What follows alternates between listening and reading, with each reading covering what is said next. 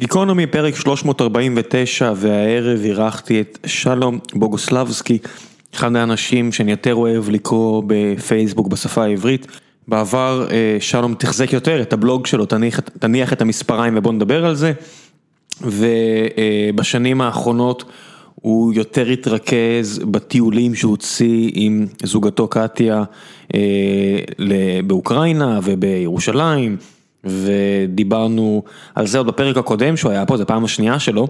הפעם התרכזנו באחד הנושאים היותר מעניינים שהוא עוסק בהם, הוא גם מעביר הרצאות בתשלום עליהם, אה, והוא כותב עליהם לא מעט אה, בפייסבוק, שזה יהדות מזרח אירופה.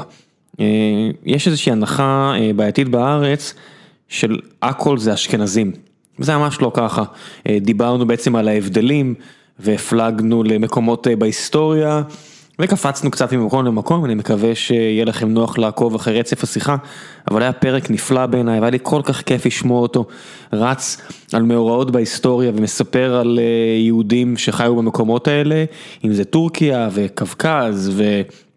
אוקראינה ופולין ומה הם, איך הם הגיעו לשם ומה קרה איתם והמלחמות של נפוליאון והמלחמות באוקראינה ומי היגר הברית ולמה ושלל נושאים אחרים, פשוט תענוג של בן אדם ואני רק כבר מחכה אה, לצרוך עוד מה, מהתוכן שלו שהוא מפיץ אה, מעבר לפודקאסטים וכאלה, שהוא היה מספיק אדיב כדי להגיע שוב ולדבר איתי ולפני שנגיע לפרק עצמו אני רוצה לספר לכם שגם הפעם חברת סולמייט לקחה חסות על הפרק.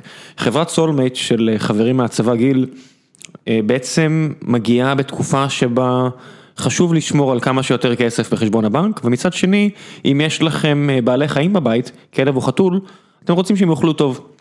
האוכל לכלבים ולחתולים של סולמייט מיוצר בתקן האירופאי, שהוא יותר מחמיר מהתקן האמריקאי, כלומר אוכל טוב, אוכל ראוי, אבל הוא גם הרבה יותר זול. ולמה הוא יותר זול? כי גיל והשותפה שלו אנה מייצרים הכל בעצמם, הם לא מבזבזים כסף על שטויות, הם יודעים איפה לפרסם, שזה בעיקר במדיה כזו, להגיע ישר לצרכנים שלהם. אה, אז גם הם חוסכים כסף על מיתוג, והם גם חוסכים כסף על האריזה, איפה שאפשר, כי את מי זה מעניין הדברים האלה. עדיין אריזה נחמדה, שיהיה לבריאות את מי שזה מעניין, אבל זה לא העיקר. מה שמשנה זה שזה אוכל שנעשה על ידי אנשים שאוהבים בעלי חיים, שרוצים שיהיה, ש, שהמוצר הסופי יהיה כמה שיותר זול אבל כמה שיותר איכותי, וזה חבר'ה אה, שטובת בעלי החיים תמיד הייתה מנגד, מונחת מנגד עניינים, כמו שסיפרתי לכם בעבר על הכלב של גיל, אה, סטאר.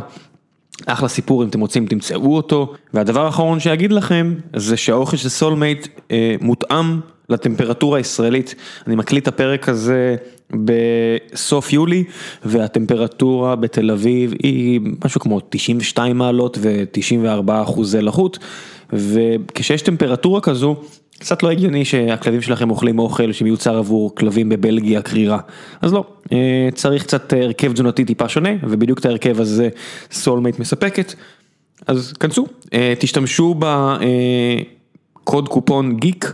G-E-E-K כדי בעצם להעביר את המסר שהגעתם דרך גיקונומי ותקבלו אה, מחיר מפוצץ אה, על השקית השנייה שתזמינו, אז בכלל עסקה נהדרת שזה יהיה אפילו עוד יותר זול מזול, וזהו, גיקונומי 349 עם שלום בוגוסלבסקי, תהנו.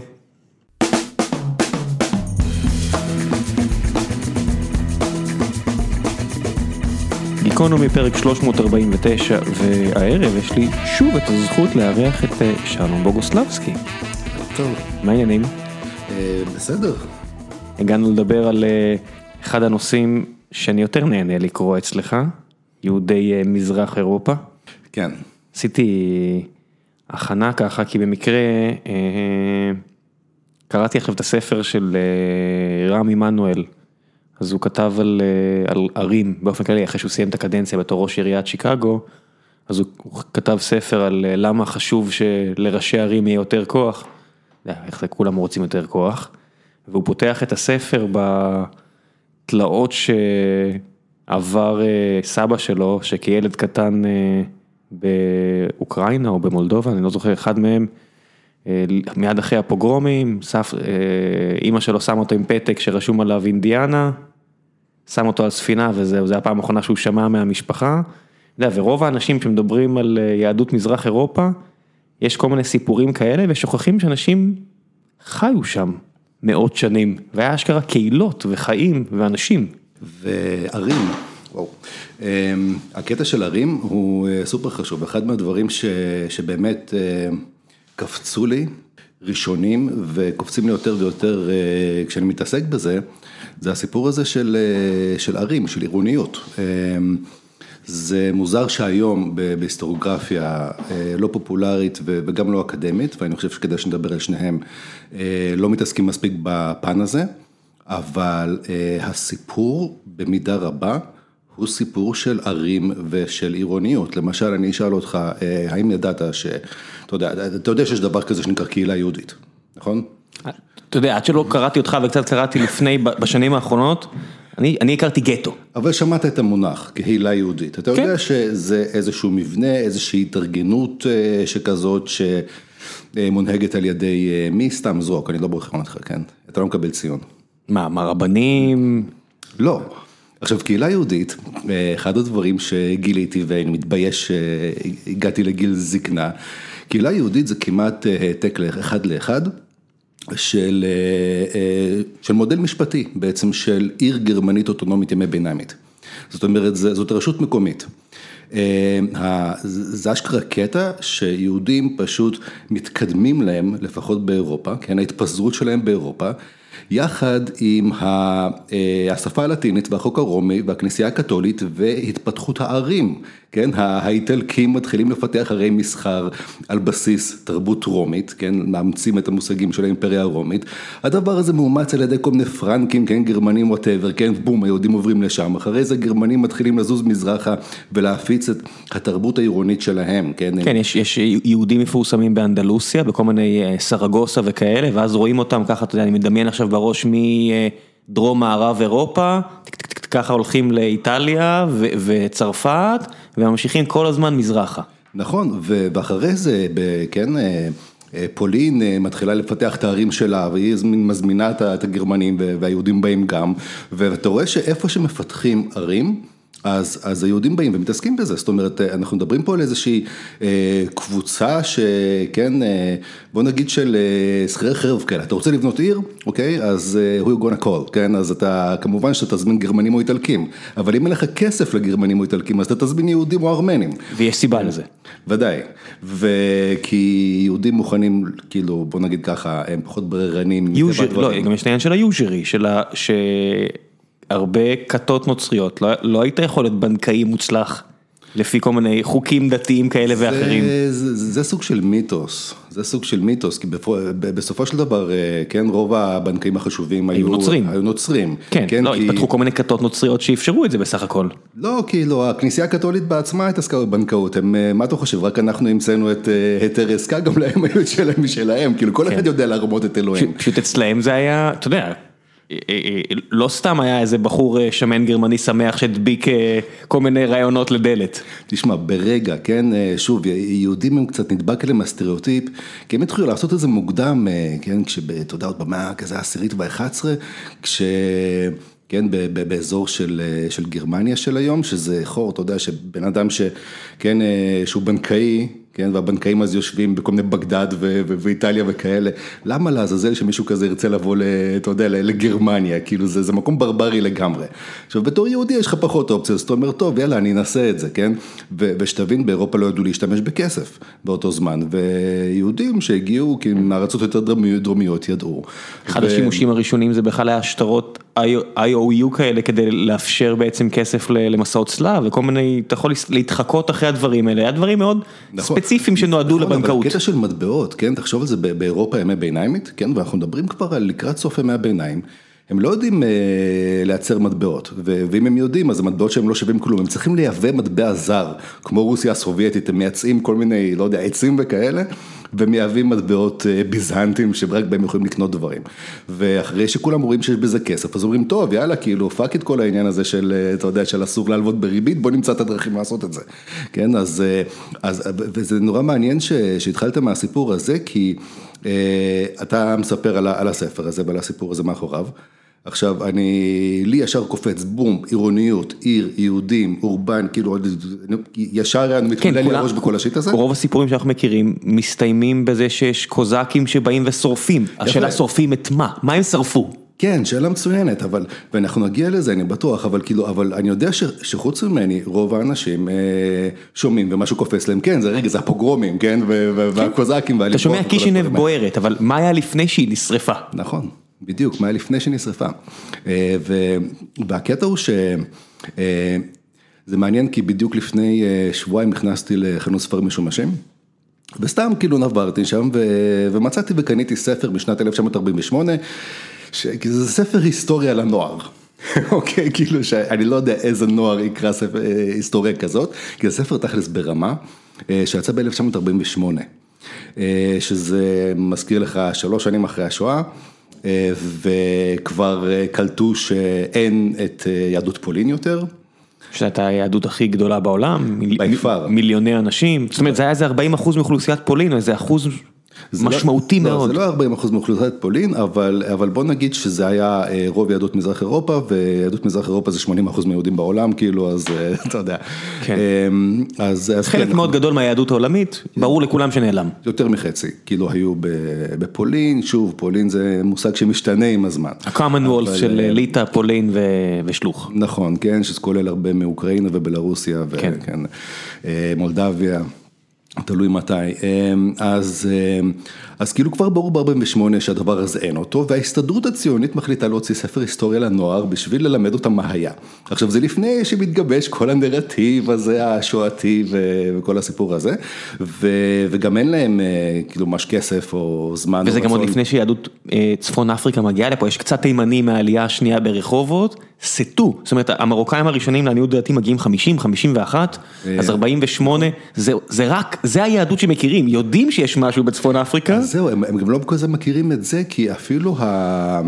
כן, כאילו, לא כל היהודים ש, שנשארו באירופה, כן, המעטים מהם שרצו להגיע לישראל, גם הם עוד רק מתחילים להגיע, כן, זה, זה 48. אוקיי? אז, אז, אז הם החליטו כאילו להוציא את הספר הזה, והם פשוט הרכיבו אותו ממאמרים מוכנים, שכתבו היסטוריונים יהודים מלפני המלחמה, בעיקר מאיר בלבן. שהוא בין האבות הקדומים של זרם החינוך הציוני דתי, כן, תחכמוני וכל הסיפור הזה, וזה פשוט מאמרים כאלה בסיסיים שלהם על ההיסטוריה, ואני קראתי את זה, אמרתי כאילו, וואו. אני קורא את הדברים האלה, שזה תכלס מבחינתם, כשהם נכתבו בשנות ה-30 אני מניח, זה החומר הבסיסי, המבואי, הכי משעמם, רגיל, שכן, זאת אומרת, שום דבר מיוחד, basics, זה מה שאתה מספר לנוער, שכן. כמו מה? אז מה שכתוב שם, אומר כאילו, רגע, כאילו, זה, זה הדבר ש... זה הדברים שאני מנסה להגיד והייתי יכול לכתוב וכשאני מספר אותם אנשים אומרים מה כאילו פעם ראשונה שאנחנו שומעים את הדבר הזה כן? כאילו אתה רואה שמה שמסופר שם זה כאילו קודם כל אין את העניין הזה שכן הסיפור הוא סיפור של רדיפות ופוגרומים ותמיד שנאו אותנו והכל היה רע וכל הסיפור הזה. מה שבלבן ספציפית שכתב את רוב המאמרים כותב בעיקר וגם האחרים, הם מתרכזים בעיקר בכל מיני מאבקים כאלה בתוך הערים בין הגרמנים ליהודים, כן, כל הזמן, עם מאות שנים של מאבקים כאלה, הם מדברים על פוליטיקה והצדדים השונים שם, לצד מי היהודים, מנגד היהודים, איזה בריתות יש, הם מדברים על, כן, באופן אגבי לחלוטין, על דברים שנשמעים לנו היום, כאילו מפתיעים לרוב האנשים. אתה יודע, נגיד במאה ה-17, כן, ולפני זה. זה נורמלי לגמרי שיהודי מסתובב עם חרב, שיש להם, שהם חמושים, שליהודים יש, יש, לכל יהודי יש רובה בבית, שיש עמדת תותחים על הגג של הבית כנסת. כאילו, אתה יודע, זה, זה לא כן. נשמע כמו, כמו מה שאנחנו רגילים לדעת, אבל, אבל פעם זה היה לגמרי ברור. יצא לך לקרוא את מייקל שייבון, את ההרפתקאות המדהימות של קווליר וקליי? כן. אז הוא מתחיל שם עם בדיוק מה שאתה אומר, וזה הפעם הראשונה שאני בכלל שמעתי לבושתי, ואני זה לא, אני לא מדבר איתך על גיל 10 או 20, אוקיי? זה גיל 30 צפונה נראה לי, את המונח הזה בכלל, איסטן יודן. אני לא ידעתי שהיהודים במרכז ומערב אירופה, החריגו את עצמם כל כך מהקו הזה של פולין ליטא, שזה זה משהו אחר לגמרי, ובספר הוא, הוא, הוא מספר את זה בכזה כאב, בכזה, אתה יודע, ההבדלה הזו בין האשכנזים, שזה יהדות מרכז ומערב אירופה, ברובם, לבין היהודים המזרח אירופאים, שבארץ, אתה יודע, אם אתה גדל בארץ, שאתה, המונח אשכנזים, מתאר את כל, זה הדרך השלילה, אנחנו טובים בדרך השלילה, אנחנו לא, לא אוהבים לתאר דברים, אנחנו מתארים בדרך השלילה, מה זה אשכנזים? יהודים שהם לא ספרדים. כן, שמע, לשלום הלחם יש אה, סיפור, יש לו סדרת סיפורים שנקראת אה, סיפורי רכבת, כן, שזה כאילו, אתה יודע, בחלק הזה של העולם עד היום, כשאתה נוסע ברכבת אז אנשים מדברים ושותים וזה, אז אה, יש לו סדרה של סיפורי רכבת, ואחד מהסיפורים, כן, האיש שם בשביל ככה להרוויח לעצמו מקום ישיבה ברכבת צפופה, כאילו, הוא מתחיל לספר סיפור והוא מורח אותו, כן, שעות, ובסוף גם לא מסיים אותו, לא אספר את כל הסיפור, אבל יש, אבל, אבל... הגרעין הסיפור זה אה, על אה, עיירה כלשהי, כן, שבאותו זמן באימפריה הרוסית, לשעבר פולין כמובן, שמישהו שם, כן, מעליב את, את ישו בעל פונדק, מוזג, כן, כמו מלא מלא מיהודים, יהודים שולטים על כל עניין האלכוהול במזרח אירופה מלא זמן, אז הוא השתכר, הוא פתח את הפה על, על ישו ומישהו הלשין כזה לשוטר של הצאר ולקחו אותו לכלא, והרב שם ארגן כאילו לשחד מישהו שישחררו אותו, ואז הבריחו אותו מעבר לגבול לברודי, שנמצאת באוסטריה. כן, שוב, לשעבר פולין, אבל אוסטריה קיבלה את החלק הזה. ואז האיש הזה, כן, מתחיל לשלוח מכתבים חזרה לעיירה שלו, הוא מתחיל להתלונן. והוא uh, מתחיל לסחוט כסף, הוא אומר כאילו, הרי סיפרו לשלטונות, איך הסתירו את זה שהוא ברח, סיפרו לשלטונות שהוא מת.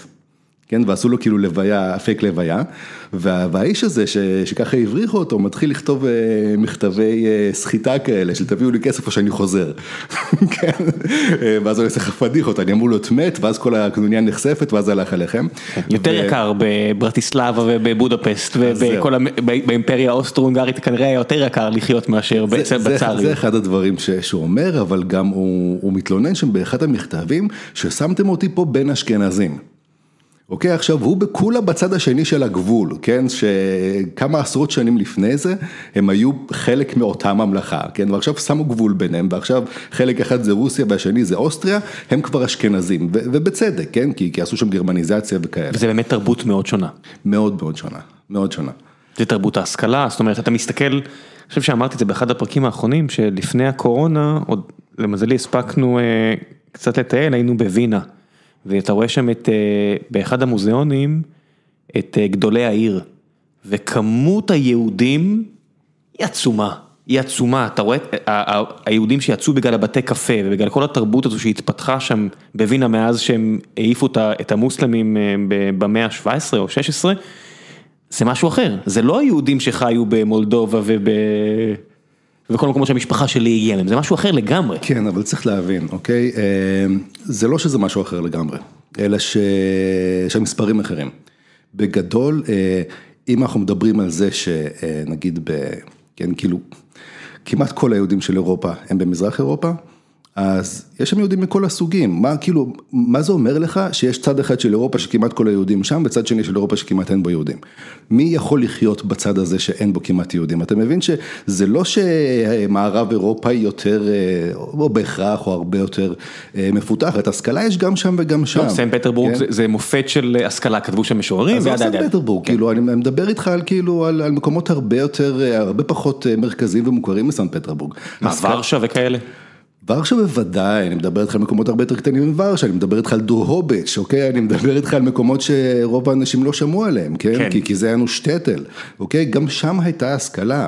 אוקיי, אין, הייתה שם גם את התרבות הזאת, המודרנה והמשכילים והרפורמה וכל הדברים האלה, אבל ההבדל היסודי בין אשכנזים, כן, מרכז ומערב אירופה, לבין או-סטיודנט, כן, שזה ככה מערב אירופאים קראו להם, זה ש...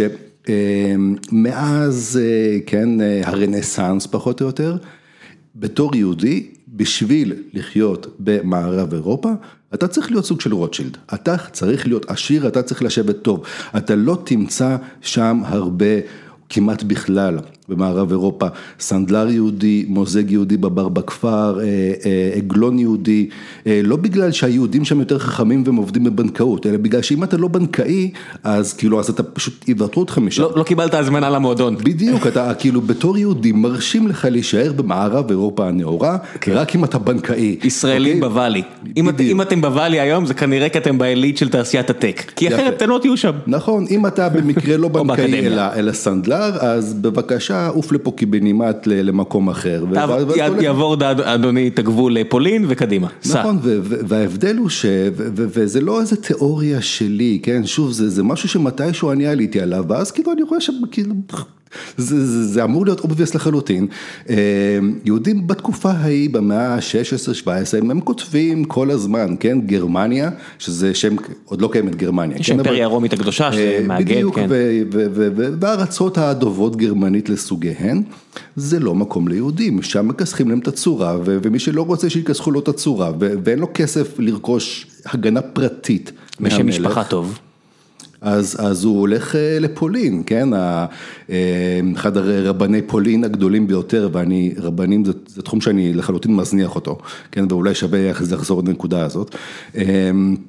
כן, רבי משה איסרליש, כן, הוא משתמש בפסוק טוב פת חרבה ושלווה בה, כן, אנחנו לא עשירים כמו גרמניה, אבל לפחות לא הורגים אותנו פה כל הזמן כמו שם. וזה בעצם הציווי שהרבה יהודים תורניים אומרים, הנה, זה הכיוון שאנחנו צריכים ללכת איתו? זה לא ציווי, זה צורך. לא, בסוף רב הוא הרבה מעבר לאישיות דתית, הוא גם, הוא בסוף גם מנהיג קהילה, לא? לא. אז תספר לי פה. רב הוא לא מנהיג קהילה. זאת אומרת, זה היה הרושם שלי תמיד, שרבנים היה להם איזושהי סמכות הרבה מעבר לדת. אולי ב... תשמע, יש רבנים שהיו... ששמם יצא לפניהם ואנשים העריכו אותם וכיבדו אותם. אבל מאיזה בחינה העריכו אותם ביכולת שלהם להבין כתבי רמב"ם וספרים אחרים? כסמכות רוחנית, כאדם חכם, כמה שלא יהיה. בסופו של דבר, מבחינה פונקציונלית, הרב הוא לא המנהיג של הקהילה, הרב הוא שכיר של הבירוקרטיה של הקהילה. אוקיי? הקהילה, שכמו שכבר הזכרתי, היא בגדול במבנה של רשות מקומית. כן, מועצת העיר, כן, שזה כמו מועצת העיר, אבל מועצת עיר שרק ספציפית ליהודים שגרים בעיר. אוקיי, יש את כל מי שגר בעיר, יש את מועצת העיר, אבל היהודים לא כפופים למועצת העיר, כי יש להם מועצת עיר משלהם בתוך העיר. רגע, ושמה זה לא כמו אצל האשכנזים שהיו יהודים שיצאו מהאזור של היהודים וכבר התערו באזור של הגויים? הם כל הזמן היו יוצאים ומתערים באזור של הגויים. לא, אבל חיים גם באזור של הגויים? כל הזמן הם עושים את זה, כל הזמן. המריבות האלה של יהודים עם השכנים שלהם, כן, והרבה מהאנטישמיות על הרקע הזה, זה ש... תראה, יש לך עיר, אוקיי?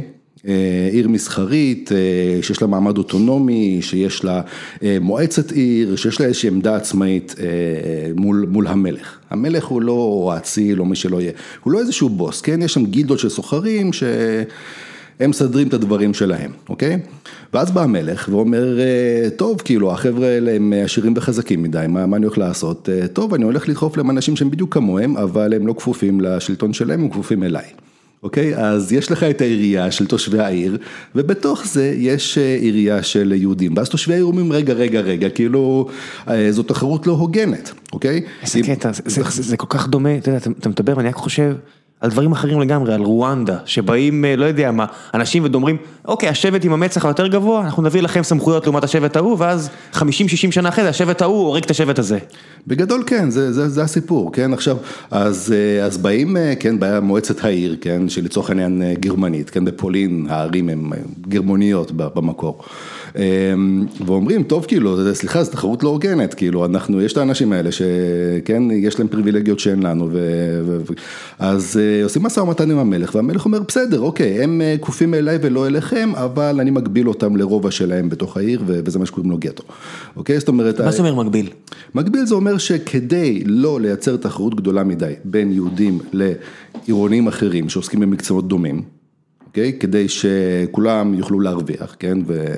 אז בגדול יש כל מיני הגבלות כאלה, אוקיי, ליהודים מותר להתעסק בזה, אסור להתעסק בזה, מותר להם לגור פה, אסור להם לגור שם. עכשיו, זה לא מיוחד ליהודים, אנחנו מדברים על חברה שהיא חברה פאודלית. אין אזרחות שווה, אין שוויון זכויות, לא משנה מי אתה, אתה יכול להיות גרמני, יהודי, אציל, מלך, ליצן, אישה, סוס, לא חשוב. מי אתה, יש לך סט שלך של פריבילגיות, מה מותר לך לעשות, מה אסור לך על לעשות. איזה שנים אנחנו בעצם מדברים אנחנו? מדברים עד, אה, ככה זה עובד בגדול אה, בימי הביניים, אבל זה עובד ככה עד, אה, בוא נגיד, אה, מתחיל להשתנות מהמהפכה הצרפתית. זה מה שרציתי לשאול, בשלב מסוים בצרפת אנשים אה, כמו ב... ולוקח זמן עד שזה מתפשט, אוקיי? כן, כן. בצרפת, אחרי המהפכה, מתחילים לבטל את זה, אומרים, טוב, יש אזרחות שווה. לוקח לזה עוד איזה כן, מאה שנה להגיע למקומות אחרים. אבל אז הם כן. יוצאים ושורפים את מוסקבה, אתה יודע, אותם אזרחים שווים, ומעניין אותי שהם שורפים את מוסקבה, הרוסים הרי סופגים, סופגים, סופגים, ואז באים וכובשים את פריז על הדרך. מה קורה בין לבין כל המלחמות האלה של אה, תחילת המאה ה-19, היהודים מה, מסתכלים מהצד ו... ו... ואיך משתנה הקהילה? זאת אומרת, תראה, יהודים, אה, הם משתתפים, בק... הם, הם, הם חיילים? יהודים לא חיילים בדרך כלל. בוא נגיד ככה, אה, אני אני ארחיב קצת את היריעה של הסיפור הזה, ספציפית עם מלחמות נפוליאון, כן, בפלישה של נפוליאון לרוסיה. אה, רוסיה הרי באותו זמן בעצם אחרי חלוקת פולין, לא נחפור עכשיו בכל ההיסטוריה, אבל רוסיה זאת המדינה שאליה הכניסה ליהודים הייתה אסורה, ואז פשוט רוסיה, אה, איך להגיד את זה, כבשה לעצמה את האזור עם הכי הרבה יהודים בעולם. ביחד עם נפוליאון, כן. בדיוק, אה, לא, לפני נפוליאון. לא, אני אומר, אוקיי? עוד לפני שנפוליאון פולש, הרי. הוא ואלכסי, איך קוראים לו, אה, איך קוראים לצאר?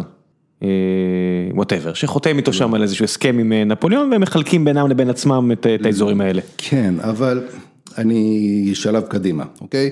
אמ, רוסיה פשוט אה, מחלקת עם אוסטריה ופרוסיה את פולין, כן. אוקיי? אז פתאום מדינה שלא יודעת בכלל מה זה יהודים, כי אף פעם לא לא הרשו ליהודים להיכנס, פתאום יש לה כמה מיליוני יהודים. איפה? אוקיי? איפה זה? באימפריה הרוסית. איפה? איפה שהם ישבו תמיד. זה... זאת אומרת, זה אותו מקום רק שהוא נקרא אחרת. זה אותו מקום, רק שפעם זה היה האיחוד הפולני-ליטאי, ועכשיו אין האיחוד הפולני-ליטאי, ורוסיה משתלטת על השטח. אז זה אותו לבוב, זה אותו ורשה, זה אותם דברים. זאת בעיקר אוקראינה ובלרוס של היום וקצת מזרח פולין. הם עדיין לא נעים מזרחה לא- למוסקבה, לא נעים צפונה לא לפטרבורג, נעים לשום מקום, אוקיי? כאילו, אסור להם. אסור להם. כי אסור להם. אה, נכון, וגם גם אין להם יותר מה לעשות שם, אבל זה כמה שנים אחרי שהסיפור הזה קורה. רגע, רגע, אז מעניין אותי לגבי הדבר הזה, אני, כל כך מסוק- מסוקרן, אז קווקזים, יהודים קווקזים, בשלב הזה כבר מותר להם להגיע דרומה לקווקז, כבר יש יהודים בקווקז? יש יהודים בקווקז, אבל לא מהסיפור הזה, זה יהודים מסיפור אחר. מה זה אומר? אה, זה אומר שיהודים אה, מהקווקז, שכאילו, יש יהודים בקווקז הרבה מאוד זמן. ממתי זאת שאלה שאני לא יודע לענות עליה, ואני לא בטוח שיש תשובה מוסמכת. יש יהודים קווקזים, שהם שם, הם לא אלה שהגיעו מגרמניה לפולין ומשם המשיכו כי, לקווקז. כי בחלוקה הזאת שעשית עכשיו, יש את האשכנזים, מעט, יש הרבה יהודים בפולין, איך הם מסתכלים, לפני שאנחנו ממשיכים הלאה וקהילות והכל, איך הם מסתכלים על שאר היהודים? הם יודעים, הם, הרי הם יודעים על שאר היהודים. בטח שהם יודעים על שאר היהודים. מה, מה הם, יש ביניהם קשר, יש להם, כאילו, כאילו, זאת אומרת, אם האשכנזים מסתכלים מלמט, מלמעלה למטה על היהודים המזרח אירופאים, הם שניהם מסתכלים עוד יותר מלמטה, מלמעלה למטה על היהודים דרומה בקווקז? או שיש ביניהם איזושהי מערכת מעמדות כזו? לא, כי אמ, שוב, מאוד מאוד משנה על מתי אנחנו מדברים, אבל אם אנחנו מדברים על תחילת המאה ה-19, אז אני לא יכול להגיד לך שיש אמ, המון אינטראקציה אמ, בין יהודי מזרח אירופה ליהודי הקווקז, או לפחות ביחס למה שהיה קודם. צריך להבין משהו שהקווקז הוא קרוב, הם שכנים. יהודים מאזור הים השחור, מאזור הקווקז, מאזור טורקיה, היו שם בסביבה הזאת והסתובבו שם עוד לפני שהגיעו אה, יהודי גרמניה שהפכו ליהדות פולין. אה, גם בתקופה שהתפתחה יהדות פולין, היו מגיעים לפעמים מהגרים אה, יהודים מהאימפריה העות'מאנית.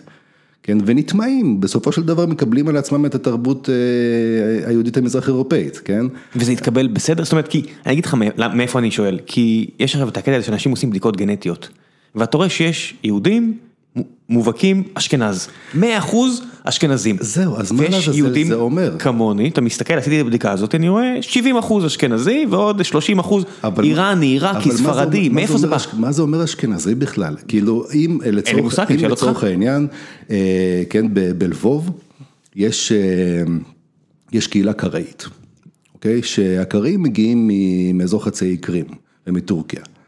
אוקיי? ו- ויש כמה פאזות כאלה שמיישבים או מזמינים או שמהגרים לשם יהודים ספרדים. עכשיו הם, הם ב... מה זה יהודים ספרדים? מה זה בכלל אומר יהודים ספרדים בתקופה ההיא? יהודים מהאימפריה העות'מאנית, בגדול. יהיה יהיה איפה שיהיה. כי זה הרבה, האימפריה העות'מאנית הרי חלשה על אזורים עצומים. בוא נגיד ככה, קשה לי לחשוב על הרבה יהודים ספר, ספרדים שהם לא מהאימפריה העות'מאנית או בזיקה ישירה לה. לא, אני אומר, האימפריה העות'מאנית שלטה הרי מחלב, זאת אומרת חבר'ה סורים, וחבר'ה בעיראק, וחבר'ה באנטוליה, וחבר'ה ב... האימפריה העות'מאנית הייתה ענקית. נכון. יהודים היו פזורים בכל מקום. נכון. אז זה מקשה אחת מה שאתה אומר? לא, זה שאתה אומר ממש לא הזמינו מקשה יהודים אחת. ממש לא מקשה אחת. מעבר ליהודים בטורקיה עצמה, באזמיר וכל המקומות האלה. יהודים ספרדים זה יהודים שהרי החלוקה אשכנזים ספרדים היא המקורית, כן, אז זה, זה בגדול אה, כל מיני עניינים של אה, מנהגים דתיים וסידורי תפילה וכל מיני ניואנסים מהסוג הזה, זה לא חלוקה אתנית אה, שאנחנו מדברים עליה עכשיו, כן, אף אחד לא חשב ש... כן, אה, יהודי מאמסטרדם שהוא ספרדי, כן, ויהודי פרסי ויהודי מהרי האטלס, יש להם אותה תרבות כי הם מזרחים, אוקיי? זאת המצאה ישראלית, לא היה את זה במקור, כן? בדיוק כמו שאף אחד לא חשב שיהודי מווינה ויהודי מבלטה הם, יש להם אותה תרבות, כי שניהם ממקום שקוראים לו אירופה, אוקיי? זה, זה הרי חרטא לחלוטין, זה כמו שתגיד שבן אדם ממנהטן ובן אדם מפאבלה במקסיקו, יש להם אותו תרבות בגלל שהם מאמריקה. מנהטן וקווינס, אני מדבר איתך על שני קילומטר, עזוב, לא? כן. אני מדבר כאילו, אני מדבר איתך על מישהו בטיירה דל פואגו, בסדר, הוא גר בכפר בטיירה דל פואגו, ומישהו גר בקנדה ותגיד כן, כן, הם... יש צפון אמריקאים. הם, הם, הם אמריקאים ולכן הם שייכים לאותה קבוצה. זה מופרך לחלוטין, כן, וזאת המצאה ישראלית, כי אנחנו לא יודעים היסטוריה ולא יודעים גיאוגרפיה, ומאוד קל לנו לחלק את העולם באותו. ספר שאתה מסתכל עליו, אה, באותו חלונות ספרים מעופה, שאת שנת 48 נכתב בשנות ה-30, יש חלוקה לקטגוריות? מכנים יהודים בקבוצות כאלה או אחרות? אז המאמרים שם זה על, אה, על יהדות פולין, כן, הם לא מאוד מתעסקים בזה, יש את הקטגוריות שלהם, של, אה, של משכילים, וכן, ומי מהעיר ומי מה- אה, מעמדות. מדברים לא מעט על מעמדות ומדברים לא מעט על, על חלוקה סוציולוגית טוב. שקשורה ביחס למודרנה. זה עשור אחרי המהפכה הבולשיביקית, זה באוויר, אין מה לעשות. זה באוויר תמיד, כי שוב, לפני המהפכה הבולשביקית, כן, אה, שוב, תלוי מתי, תלוי איפה, אבל בטח ברוסיה, אוקיי? אה, רוסיה לא בולשביקית בעליל, הצארית, אוקיי? רוסיה לבנה. שהיא מדינה בירוקרטית מאוד. אה, יש לך דרכון, יש לך תעודת זהות, כתוב שם מה המעמד שלך. מה זה אומר? האם אתה אה, עיקר, האם אתה עירוני, האם אתה סוחר מהגילדה הראשונה, השנייה או השלישית, אם אתה סוחר מהגילדה הראשונה מותר לך לנהוג בעגלה, ב, לנסוע בכרכרה מדגם כזה עם ארבעה סוסים, אם אתה סוחר מהגילדה השנייה מותר לך לנסוע בכרכרה מדגם אחר עם שתי סוסים, כתוב מה הסטטוס שלך, החברתי. וכי כי שוב, זאת עדיין מדינה פאודלית, המהפכה הצרפתית לא הגיעה לשם, כן? כן? אז מעמדות זה לא איזה קטע... כן, אה, קטע קומוניסטי. אה, בכל המדינות, שוב הראשונים, כן, ש, שממציאים את העניין הזה של וואלה, כל האזרחים שווים, זה, זה כנראה הצרפתים, אבל... לא, האמריקאים לפניהם ואז כן, הצרפתים, ו- כן. ושוב, אבל זה, זה רעיון נורא נורא חדש, אף אחד לא העלה על דעתו שכל האזרחים שווים לפני זה, בגלל זה זה, כן, כש, כשאומרים היום שהיהודים תמיד היו אה, מדוכאים, כן. מדוכאים, אוקיי, הם היו מיעוט מדוכא. עכשיו, זאת שאלה, כן, במושגים של היום, אה, אני מניח שאפשר לעשות את זה ככה, אבל אני שואל, אם, אם היהודים הם מיעוט אה, מדוכא, אז, אז מי הרוב הלא מדוכא, אוקיי? קודם כל, בוא, בוא ניקח סתם מדינה גנרית במאה ה-15, וואטאבר, כן? 80 אחוז מהאוכלוסייה, כן, במדינה מפותחת, הם איכרים. בטח, יש, יש מלח, מלחמת האיכרים, הרי כל הקטע של הפרוטסטנטים והמלחמות של הפרוטסטנטים זה כי הרוב המוחלט היה מוחלש, מדוכא ומנוצל. הרוב המוחלט של אירופה. בוא נגיד ככה, 80 אחוז הם איכרים, אין יותר נמוך מזה. איזה 80 אחוז? זה לא איזה 90 ומשהו אחוז? אני אופטימי. כן, כן, אני חושב שזה הרוב המוחלט של האנשים. עכשיו, בתוך ה-20 אחוז או פחות, כן, ש, שהם לא עיקרים, אז, אמ, אז כן, אז היהודים הם לא במצב הכי טוב יחסית לשאר ה-15 אחוז שהם משתייכים אליהם, כן? אם כי לאו דווקא, הם לאו דווקא בתחתית שלו, אוקיי? אז אה, מי זה התחתית צוענים? מה, בח... לא, התחתית זה עיקרים. אבל יש לך 80 אחוז עיקרים, עוד 20 אחוז שהם מעל העיקרים. איך, איך זה ש... רגע, רצנו, הרי משהו פה, יש פה מיני שאלות ש... שרצות לי בראש. איפה העיקרים היהודים? כי... אין עיקרים יהודים, או כמעט ואין עיקרים יהודים. למה שיהיו? אני אשאל על דרך השלילה, למה שלא יהיו? כי מאיפה הם הגיעו בדיוק? מה הכוונה? זאת אומרת, הרי עיקר זה אדם שכמו שרואים בטירה ובכל מיני ספרים כאלה על, ה, על, ה, על התקופה ההיא, יש מישהו שיש לו שטח והוא צריך שיעבדו את השטח הזה, ובתמורה הוא נותן לך לגור וזורק לך קצת אוכל ממה שאתה גידלת. למה שאותם אנשים לא יהיו יהודים? למה שהם כן יהיו יהודים? כי מישהו צריך לעשות את זה, מה אכפת לי מה, לאיזה, לאיזה דת הוא אם יש מאמין? לך 90% מהאוכלוסייה שהם עובדי אדמה והם גם ככה שם, אז, אה, אז אתה יודע, אז אתה בדרך כלל לא צריך לייבא, ואם אתה כבר מייבא איכרים, בוא נגיד שאתה רוצה ליישב במקום שאין בו את האיכרים, אין בו את האוכלוסייה הכפרית שלו. אוקיי? הרי בדרך כלל, כן, מישהו, אציל כזה, הוא משתלט על איזה שטח, יש שם כמה כפרים. הם מבחינתם לגדל ולאכול את זה ולחיות בסבבה. אבל אז נופל עליהם איזה אציל ואומר, לא, לא, לא, אתם מגדלים ואני אוכל את זה ומשאיר לכם חלק, אוקיי? אבל בוא נגיד אפילו שאתה צריך, כן, שחסרים לך איכרים, ואתה רוצה להביא איכרים, למה שתביא דווקא יהודים? אתה צריך להביא איכרים ממקום אחר, איזה אנשים אתה רוצה, אתה קיבלת חלקת אדמה עכשיו, אתה רוצה שמישהו יבוא לגדל דברים על החלקת אדמה, אני מודה? שבראש הציני שלי הייתי עושה mix and match כדי לעשות הפרד ומשול, כדי שלא יהיו כולם מאותה כת נוצרית או כולם מאותו לא יודע מה, כדי שלא יתהפכו עליי. שישנאו אחד לשני, מה אכפת לי? קודם כל, אין הרבה סיכויים שהאיכרים יתהפכו עליך, ואם יתהפכו עליך אז אתה פשוט תטבח אותם ו... קרה פעם או פעמיים כנראה. תשמע, בוא נגיד ככה, אה, הקטע הזה של מרידות איכרים מוצלחות, כן, זה קרה פעם או פעמיים, אבל, זה, אבל, אבל רוב הזמן זה, זה לא איזושהי סכנה ממשית, להפך. אתה רוצה שהם יחיו בכפר, ושכולם יהיו בני דודים אחד של השני, אוקיי? ואתה רוצה שהם לא יריבו ביניהם, אלא יעבדו בשבילך. אתה רוצה שהם יכירו את האדמה הזאת, ושהם ילמדו את על האדמה, ומה גודל בה ומה לא, ואיך מההורים שלהם, ומסבא שלהם, ומסבא של סבא שלהם, אוקיי? אתה רוצה שהם אנשים שלמדו את המיומנות במשפחה, אתה מדבר על עולם שאין בו פקולטה לחקלאות. כן, אני אתה מוד- לא אני- יכול ללמוד להיות עיקר. אני מודה שאני שואב יותר מדי אה, אנלוגיה מהשואה שהולכת מערבה משם, שהגיעו אנשים לבנים לחוף המערבי של ארצות הברית ואמרו אנחנו צריכים מישהו שיעבוד, אז כשהם הביאו אנשים אחרים, לא שאלו אותם, הם אמרו קחו אתם עכשיו איכרים. זאת אומרת אני אומר, איך זה שהיהודים לא זכו לאותו גורל עגום של אנשים שחורים בארצות הברית? כי, תראה, יהודים הם כמעט בהגדרה אה, קבוצה מהגרת. זאת אומרת, אה, לא כל יהודי היגר, רוב היהודים לא היגרו, הם, נולדו איפה שהם חיו, אבל הם שייכים לקבוצה שהגיעה מתישהו ממקום אחר, כמעט תמיד. אה, המתישהו הזה יכול להיות לפני כמה עשרות שנים, יכול להיות לפעמים לפני כמה מאות שנים. אבל כשקבוצה כזאת מגיעה, היא צריכה לקבל רשות להגיע, נכון? כן, אתה מהגר לאנשהו, אה, אם זה אזור מיושב, אם אתה לא מגיע לאזור ספר, אז כן. גם באזור ספר, כן, אבל באזור ספר פשוט יש יותר סבלנות לכל מיני אנשים אה, פרובלמטיים. עכשיו אתה אה, מקבל איזושהי רשות אה, להגיע, אה, אז אה, שוב, אתה כאילו אין... אין הרבה פאזות שבהם צריכים להביא עיקרים. אה, בגדול יש אה, שתי פאזות כאלה שכאילו עיקריות ואחת זה שאתה מביא עיקרים מומחים, אתה רוצה לפתח את החקלאות אז אתה מביא עיקרים שיודעים לעשות דברים שעיקרים שלך לא יודעים, או שבאמת אתה אה, צריך ליישב במקום שהוא לא מיושב. אגב בסיטואציות כאלה גם היו פאזות שהביאו יהודים, למשל כש, כשהאימפריה הרוסית כובשת את משהו דרום אוקראינה של היום. כן, גם סיביר, גם את הצפון מזרח. נכון. שהם בונים לעצמם קצת buffer בין ה... בסיביר קצת פחות הביאו יהודים. עדיין, אבל הגיעו לשם מה יהודים. שנקרא כפרי פוטיומקין, כן. בדרום אוקראינה של היום, פתאום אתה רואה, יש שם התיישבויות חקלאיות של יהודים. אבל, אבל בדרך כלל יש לך איכרים שהם כבר גרים על האדמה והם יודעים לעשות את העבודה, אז למה שתביא במיוחד יהודים כאילו ש, שיעשו את זה? יהודים הם קבוצה שמתמחה במשהו אחר.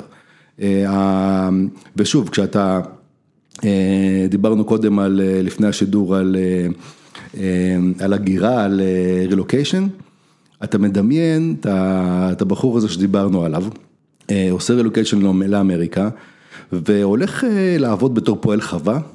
עכשיו אפילו אם היה פועל חווה פה, אפילו אם כאן הוא היה עיקר, כשהוא יעבור לאמריקה, הוא לא ילך לחווה. זה לא החלום האמריקאי, בטח. הוא ילך, הוא ילך לעיר, הוא ילך. לעיר. זה היה ככה תמיד. כמו כל המהגרים היהודים שהיגרו כמו לארצות כל הברית. המהגרים בכלל. כמעט כל המהגרים בכלל, עיר זה פחות או יותר המקום היחיד שיכול לקבל הגירה, וגם זה לא תמיד. מלבד המתיישבים האמריקאים, שברחו גם משלטון שלא בא להם טוב, זאת אומרת הפוריטנים הראשונים ברחו ממישהו שלא, מכת נוצרית אחרת ונהיו חקלאים. כן, אבל אחרי שהם נהיו חקלאים, או בו זמנית לזה שהם נהיו חקלאים, מה הם עשו עוד? הקימו ערים. נכון, בדיוק, ואיך הם עשו את זה? מה הם עשו? בוא רגע... מה הם עשו? קנו בכמה חרוזים מאינדיאנים את מנהטן, העיפו משם את ההולנדים, הביאו שחורים. בוא נדבר רגע על המערב, המקום שעושים לו קולוניזציה, אם הזכרת את אמריקה, אנחנו מדברים על העיירות של המערב הפרוע, בוא נזרוק קצת אסוציאציות. קדימה. אוקיי, תאר לך שקלינט איסטווד מגיע לעיירה. ורואה שאפשר להרוויח כסף בגלל שהעיירה מפוצלת בין הבקסטרס, הרוחוס והגולדשטיינס, אוקיי? כן. תאר לעצמך שחבורה של אקדוחנים פורצים לבר, אומרים לברמנס, עמק, מה כל הברמנים פה ז'ידים, הוויסקי שלך כשר? והוא אומר לו כן הוויסקי כשר, אנחנו מייצרים אותו, אנחנו מייצרים את כל הוויסקי פה, אתה לא תמצא פה וויסקי לא כשר, יש לך בעיה עם זה? כן, והוא ממשש את השוטגן שיש לו מתחת לבר, אוקיי? תחשוב על איזה כמה בריונים שמגיעים לאיזה חווה, כן, ואומרים בעל העיירה, מיסטר ג'ונס, רוצה את החווה שלכם, אוקיי? אז אם אתם לא רוצים צרות עוף מפה. אבל תאר לך שהבריונים האלה זה, כן, זה, זה מוישה ומוטקה ולמיסטר ג'ונס, הבעל של העיירה, קוראים פוטוצקי או ושניבנסקי. אתה מבין שהעיירה של, של המערב הפרוע, זה פחות או יותר מה שהולך במזרח פולין, כן, במאה ה-16-17. זה זה כמעט אחד לאחד, אוקיי? וכאילו אפילו לפני זה במאה ה-12, כן, נתקלתי בעדות כזאת של דווקא רב מגרמניה שמספר שתשמע, סוחרים יהודים שמגיעים מהמזרח, כשהם חונים, בריונים, את העגלות שלהם לשבת, הם עושים מין ריבוע כזה, כמו בסרטי מערב פרוע שאינדיאנים מסתובבים סביב. כן. הדברים האלה זה מבנים אסטרטגיים שיש להם הצדקה טקטית קרבית. לחלוטין, בוא נגיד ככה, אם יהודים היו מגיעים לאמריקה לא בסוף המאה ה-19, תחילת ה-20, אלא אחרי הבלאגנים במאה ה-17, אוקיי? והם היו שם במערב הפרוע, זה היה נראה להם מאוד מאוד מוכר למה שהם מכירים מהבית. היו כאלה. מעט מאוד. היו... בודדים, תשמע. היו יצרני מכנסיים מפורסמים במערב שהגיעו. במערב הפרוע, אוקיי, לפני סוף המאה, אחרי כיבוש קליפורניה, אריזונה, טקסס, באמריקה של ההתחלה יש לך אלפים בודדים של יהודים באמריקה. נקודה. בודדים. אוקיי, אלפים בודדים. רגע, רגע, אנחנו מדברים על צפון אמריקה, יש כל מיני סברות שבדרום אמריקה יש הרבה אנוסים שהעלימו את הדת שלהם, אנחנו מדברים על מה שאנחנו יודעים, צפון אמריקה, מעט מאוד יהודים, אלפים בודדים. כן. רק בסוף המאה ה-19 מתחילה הגירה המונית, בסוף זה מגיע ליותר משתיים וחצי מיליון אנשים, אוקיי? עכשיו... שזה ניו יורק, זה יהדות ניו יורק. כן. בעיקר לא רק, אבל... זה הרוב. אבל כן. אז... כאילו, תדמיין רגע שאחרי הבלאגנים של המאה ה-17, והיו שם ברוך השם לא מעט, כן, היהודים אומרים, כן, היהודים, באמת הרבה יהודים מתחילים לברוח חזרה מערבה. רגע, למי שלא יודע, 1648, שלום וסטפליה, מלחמת 30 השנים, אירופה הופכת למדינות. כל התוהו ובוהו הזה מתחיל להתעצב למדינות היבשת חרבה אחרי מגפות, אחרי בלאגנים, להגיד שזה בלאגן זה understatement ביחס למה שאנחנו חושבים, ומתחיל להתעצב איזה new world order עם מה שיהפוך להיות גרמניה. בוא נעשה את זה יותר גרוע, כרגיל אתה כמו רוב האנשים מאוד מערבוצנטרי, בוודאי, אתה מדבר על מלחמת 30 השנה. בוודאי. עכשיו. מי יודע מה קרה מזרחה. שקורית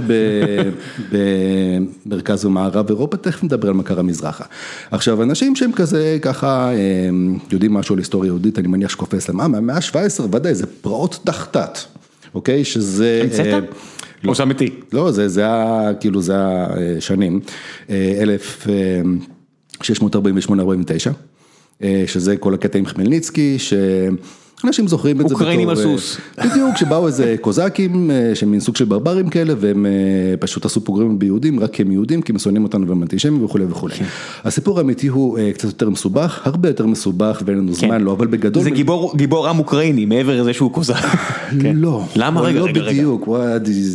אני חייב, מה, זה, אני מייצג את הבורות של הרחוב, זה לא מי שהקים את אוקראינה? קודם כל זה לא רק הבורות של הרחוב. אתה תשמע הרבה מאוד אקדמאים אומרים את זה, כן, זה, זה הגיבור הלאומי של, של אוקראינה. ו... כן, הבורות שלי מתבסס על כל מיני ספרים שקראתי. אמ, זה לא שזה לחלוטין מוטעה, אבל זה הרבה יותר מורכב ולא מדויק, כי, אמ, כי קודם כל זה גיבור רוסי אימפריאלי. והאימפריה הרוסית אמ, מאוד מטפחת את דמותו של חמלניצקי כגיבור, משום שאחרי שחמלניצקי פותח במלחמה הזאת נגד פולנים, כן, וכל מי שבצד שלהם, כולל היהודים, והוא פותח במלחמה הזאת יחד עם אה, טטרים מוסלמים, שהם בעצם שייכים לאימפריה העות'מאנית. ואחרי זה כשהטטרים האלה סוג של עושים אחורה פנה, אז הוא צריך בן ברית אחר והוא פונה לרוסים. והוא ממשיך את המלחמה הזאת עם הרוסים.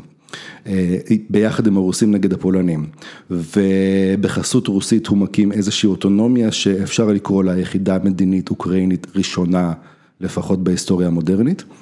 אה, ולכן הוא מאוד חשוב בהיסטוריה של אוקראינה, וה, אבל אחרי זה הוא גם אה, בעצם מצרף את כל מזרח אוקראינה וגם מרכז אוקראינה בעצם לאימפריה הרוסית. הוא זה שפותח את הדלת לרוסים, לאוקראינה ואומר בבקשה בואו זה שלכם עכשיו. כן, זה שהרוסים לוקחים את קרים היום, שהם אומרים שזה בכלל של רוסיה? לא, אתה מתבלבל כי קרים כרגע באותו זמן של הטטרים ולא קשורה לסיפור לא? הזה בשום דרך. אוקיי, טוב, אז אוקיי? לקחתי בחזרה. בדיוק.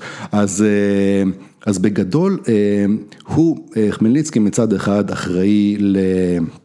לפוליטי, כן, ליחידה הפוליטית הראשונה שאפשר לקרוא לה אוקראינית. במאה ה-17.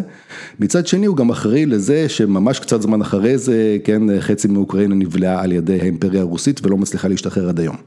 לכן אה, הרוסים שהם מאוד מאדירים ומטפחים את הדמות של חמלניצקי כמי שמחבר את אוקראינה ואת רוסיה ליחידה אחת, שרוסיה בה היא האח הבכור והאוקראינה זה האח הקטן. רוס קייב.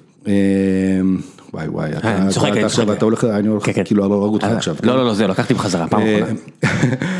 לא, כי אתה פשוט פותח כל פעם נושא חדש. סגרתי, סגרתי, סגרתי. אני אשמח לדבר. לא, לא, לא, חזרנו. אבל בכל אופן, אז אה, חמניצקי מייצג בשביל רוסיה ובשביל ברית המועצות אחרי זה את האחדות הבלתי ניתנת להתרה של אוקראינים ורוסים ולכן הם מטפחים ומאדירים את הדמות שלו וזה מצליח במידה לא מבוטלת כי הוא גם משמעותי בשביל אוקראינים מסיבותיהם, אבל... אה, אה, זה הבלאגן שדיברנו עליו שבעצם המאה ה-17, מזה התחלנו ש...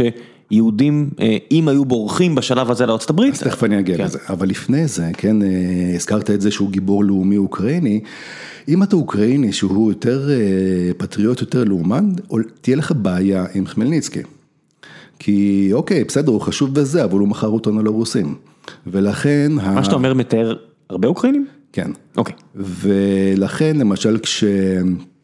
אה, כשמתפתחת הלאומיות האוקראינית במחצית השנה של המאה ה-19, כן, אה, לא מכנים אותם החמלניצקים, אלא מכנים אותם המזפיסטים. כי זה אחד מראשי הקוזקים שבאו אחרי חמלניצקי והוא מרד ברוסים והצטרף לשוודים. זה הגיבור היותר... אה, הוא זה אה, שהביא להם את הצבעים השוודים של צהוב כחול? זה הסיבה אה, שהם לא. יותר צהוב כחול? לא, לא. זה לא, זה, זה היה שם קודם כנראה. אוקיי. אז בוא נגיד שהנה, כאילו, זה בדיוק ההבדלים האלה, שכן, בארץ הרבה אנשים נורא נורא חכמים שהם באמת שם דבר ואין לי שום דבר רע להגיד עליהם, יבואו ויגידו כן האוקראינים הם אה, רואים את חמלניצקי כגיבור מאוד מאוד חשוב, אה, שזה נכון אבל כל הסיפור הזה שסיפרתי לך, הבעייתיות שלו, זה שבשיר שהפך להמנון האוקראיני, יש בית שיורד על חמלניצקי, כן?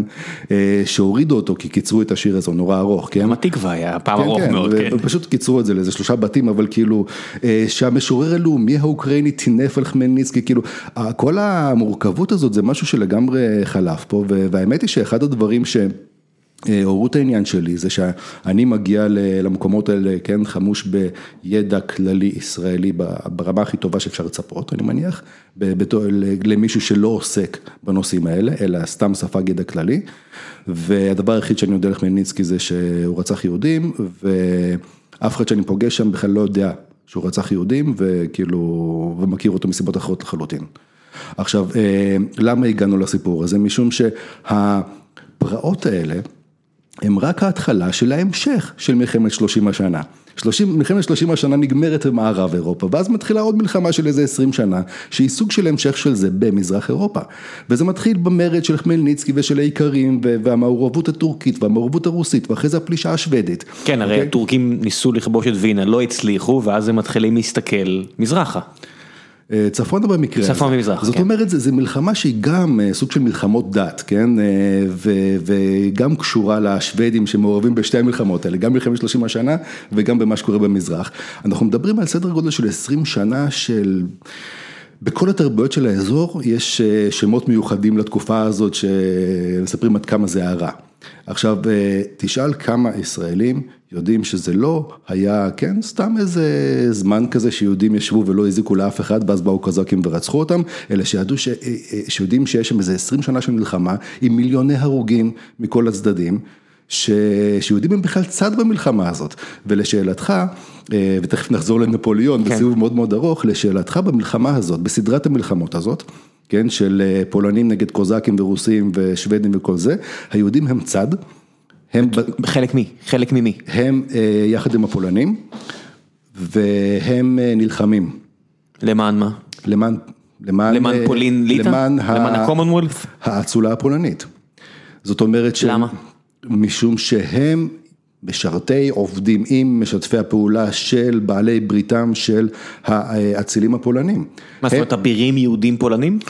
קודם כל, הם לא אבירים, בדרך כלל הם לא...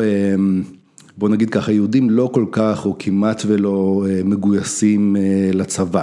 יש בין המחויבות של, אה, של קהילות יהודיות, זה לספק ככה וככה אנשים לצבא. עכשיו, אנחנו לא יודעים עד כמה היהודים בעצמם מתגייסים, או עד כמה הם פשוט שוכרים מישהו. מבין, יש, יש, אבל... זה מדהים. זה, זה, לא... זה חתיכת היסטוריה שהיא נעלם. חכה, עוד לא התחלנו. ותחשוב רגע שיהודים כקבוצה עירונית, כרשות מקומית מקבילה לעירייה, יש לו מחויבות של עירייה, של, של רשות מקומית, כן. להחזיק משמר חמוש. להחזיק כלי נשק בבתים של האנשים, זאת המחויבות של בורגנים, כשיש התקפה על העיר, העירוניים צריכים לארגן מיליציות להגנה על העיר, בנוסף לצבא כן. ובנוסף לכוחות של האצילים. היהודים, יש להם מיליציות, זו חובתם החוקית להחזיק מיליציה. אתה מקבל רשות מהמלך לבנות בית כנסת, ואתה אה, בהיתר בנייה שלך, הבית כנסת הזה הוא חלק מהביצורים של העיר. אוקיי? אתה צריך שהוא יהיה חלק מהחומה שיהיה ממוגן, ולמעלה הולכת להיות צריך. עמדת תותח שאתם היהודים מאיישים, במרתף של הבית כנסת הולך להיות מחסן נשק שאתם אחראים עליו, כי אתם חלק מההגנה על העיר. כשחמלניצקי מגיע ללבוב, אוקיי? והוא שם עליה מצור, והוא לא מצליח לכבוש אותה, והוא שולח אה, שליחים ללבוב ואומר, טוב, אה, תסגירו את היהודים שלכם. אז התושבים של ווב, שהם שונאים יהודים כי הם בתחרות כלכלית מאוד מאוד רצינית איתם, הם כל הזמן מתכסחים עם היהודים שלהם, אה, והם אומרים, לא, היהודים לוחמים איתנו שכם אל שכם, הם כאילו, אה, יש גורל משותף איתם, הם שותפים לחלוטין למלחמה שלנו, מקריבים את הקורבנות שאנחנו מקריבים, אנחנו לא הולכים להסגיר אותם. אוקיי? ו... למה הוא בכלל לא רוצה אותם? סתם כאנטישמי? שאלה מצוינת, אוקיי, שאפשר לדבר עליה הרבה, אבל אה, יכול להיות, כן, ויכול להיות ש... שהוא, שהוא מניח שכן, שככה הוא יכול לזכות יותר כסף, כן, כי, לא יודע. אה, אני לא יודע מה השיקולים שלו ספציפית לעניין הזה. יכול להיות שזה סתם כי הוא שונא יהודים במיוחד, גם קורה. תמיד תשובה טובה בהיסטוריה. אני מניח, אתה מבין, עכשיו, אם אנחנו מדברים על נפוליאון, בתחילת המאה ה-19 כבר הסיטואציה אחרת, כן, אין לך את הסידור הימי ביניים הזה שיהודים צריכים להחזיק מיליציות. כבר יש מדינות. כן, אבל היות שהיהודים הם חדשים ברוסיה. זה כבר ברוסיה רוסיה? זה כבר אימפריה רוסית. על מה אנחנו מדברים פה שאתה אומר רוסיה? אנחנו מדברים על האימפריה הרוסית, אנחנו לא מדברים על מקום אחר, תבין, אנחנו מדברים בדיוק על אותו מקום. זאת, זאת אומרת, אנחנו עדיין לא מדברים על מה, מה, על מה שהיום הוא רוסיה. כל okay? מה שאנחנו מדברים עליו זה, כרגע זה מזרח פולין, מערב אוקראינה, בלרוס. קצת רומניה, קצת מולדובה, סיטור. קצת, כן, זה, האזור, אוקיי? שוב, פעם זה היה פולין, פתאום התחלף הבוס, עכשיו זה רוסיה. זה לא רוסיה של היום אבל, זה לא, לא אזורים שהם היום רוסיה. לא, זה, זה מרכז מערב אוקראינה של היום, אוקיי. רק מוודא. אוקיי? והרוסים הם הבוס. אה, והם בוס חדש, היהודים רגילים שטוב, אנחנו עם הפולנים, כאילו, כן, אנחנו, היה לנו איזשהו דיל עם השלטון, כן, והיה בגדול אה, בסדר. אה, בא בוס חדש, ש... שלא יודע כלום על יהודים בגדול זה נורא נורא מצחיק כי ה... כן הפקידות בסן פטרבורג מתחילה לשלוח משלחות של אתנוגרפים לשטטלים. כדי שיחזרו, כאילו לחקור, אתה תאר לעצמך כאילו חבר'ה כאלה, כן, עם כובע שעם, כמו שהולכים לאפריקה ולספר על, על השחורים שם, אז הם עושים בדיוק אותו דבר, משלחות כאלה שהולכות לשטטלים ומספרות על המנהגים של היהודים ושל הפולנים ושל הארמנים, הם לא מכירים את זה, אין את זה ברוסיה גופה, אוקיי? הם כבשו שטח, פתאום צריכים להתחיל ללמוד אותו. אז הם שולחים אתנוגרפים שיכתבו דוחות ואז מקימים ועדות ומתחילים לחשוב אוקיי רגע מה אנחנו עושים עכשיו, מה תהיה המדיניות שלנו. היהודים מקווים שהשלטון יהיה לצידם. ולכן כשנפוליאון פולש, היהודים דווקא היותר מסורתיים, כן, כמובן שהיהודים היותר מתקדמים אומרים וואלה מגניב, סוף סוף, סוף סוף יש שוויון זכויות גם פה, מגניב, וולקאם, כן, אבל רוב היהודים הם בכל זאת מסורתיים. אוקיי? והם לא חרדים, כי עדיין אין חרדיות בתחילת המאה ה-19, אבל הם מסורתיים. הם אומרים... כי שמה זה אומר? זה אומר שהם עובדים למחייתם? קודם כל הם עובדים למחייתם, כי מי לעזאזל הולך לשלם למי. יש... לא, אתה יכול להגיד שהקהילה תחזיק חכמים ו... ודאי שהקהילה עושה את זה, אבל הקהילה לא עושה את זה לעשרות או מאות או אלפי או מיליוני אנשים. גם ב-48 לא היה פה את זה, כן, גם בישראל לא היה את זה. בוא נגיד ככה, כן, בתחילת המאה ה-19, כן...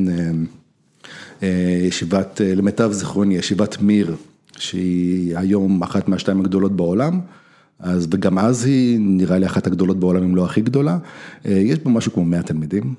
וזאת ישיבת ענק, וזה משהו שלא היה קודם, אוקיי? כאילו, קודם... מפעל השכלה בין 100 אנשים. קודם, בתור יהודי, אם אתה מקדיש את החיים שלך ללימוד תורה, זה אומר שאו שאתה פנסיונר, או שאתה עשיר ויכול להרשות את זה לעצמך, או שהקהילה אומרת, טוב, הילד הזה הוא באמת גאון, בואו, זה, כל משפחה פה תיקח אותו שבוע לטירונות ותאכיל אותו כדי, אולי נעשה ממנו רב יום אחד. אין לך חברת לומדים גדולה, לא, לא, לא יכול להיות, כאילו... אין שפע מספיק כדי לאגור אוכל בצד כדי לאפשר את זה. כאילו גם אם יש שפע אז אתה תקנה לעצמך סרוויס, כאילו אתה, כאילו אנשים לא הולכים כן לחיות בעוני כדי להחזיק עוד כמה תלמידי חכמים, אף אחד לא חושב שזה נחוץ עד למחצית השנייה של המאה ה-19. אין אידיאל כזה שבעצם אתה כן לא אמור לעבוד אלא... אלא רק ללמוד, כמובן שיש הרבה אנשים שהיו שמחים, כמו שאני ואתה היינו שמחים שאנחנו, אם לא היינו צריכים להרוויח כסף והיינו מתעסקים במה ש...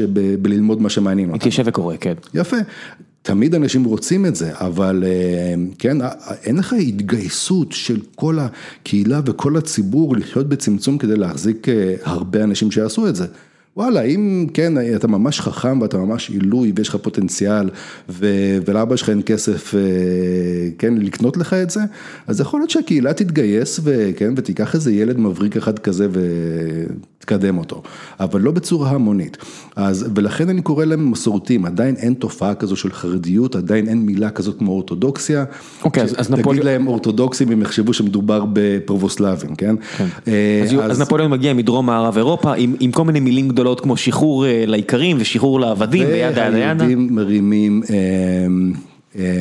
בעצם רשת ריגול, רשת של מרגלים לטובת הצאר הרוסי. באים יהודים מהשטטלים, מתחילים אשכרה לשלוח מכתבים לצאר ולשלטון ולהגיד חבר'ה אנחנו לא איתם.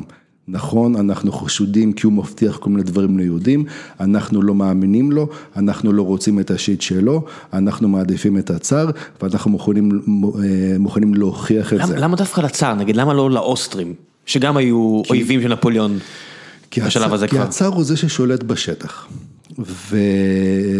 ושוב, אתה, בוא נגיד ככה, אם אתה מיעוט שהמעמד שלו הוא מאוים או לא ברור, זה לא שאתה אף פעם לא מורד בשלטון, אבל בשביל ללמוד בשלטון, אתה צריך להתחבר לכוח אחר, שא', אתה די בטוח שיותר טוב אליך, וב', אתה די בטוח שהוא ינצח.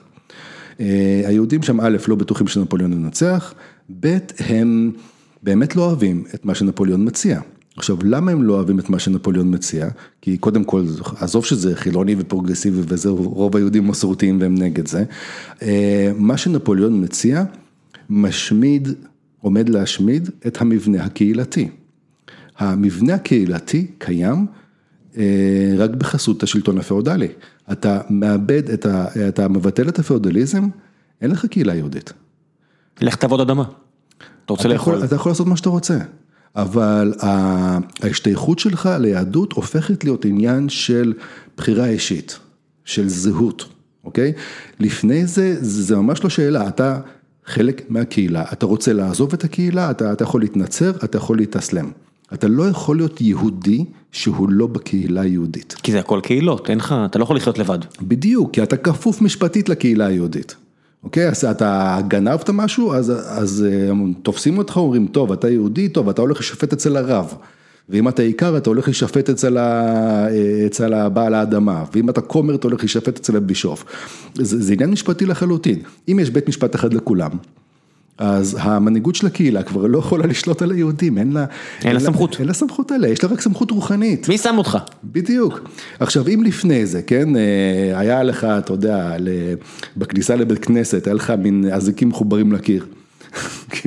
כי אם אה, יהודי היה נידון, כן, הוא היה, לא יודע, גונב עושה משהו, אז אחד מהעונשים היה לכבול את היהודי הזה אה, באזיקים לקיר של הבית כנסת, ומישהו עובר יורק עליו לפעמים, אוקיי?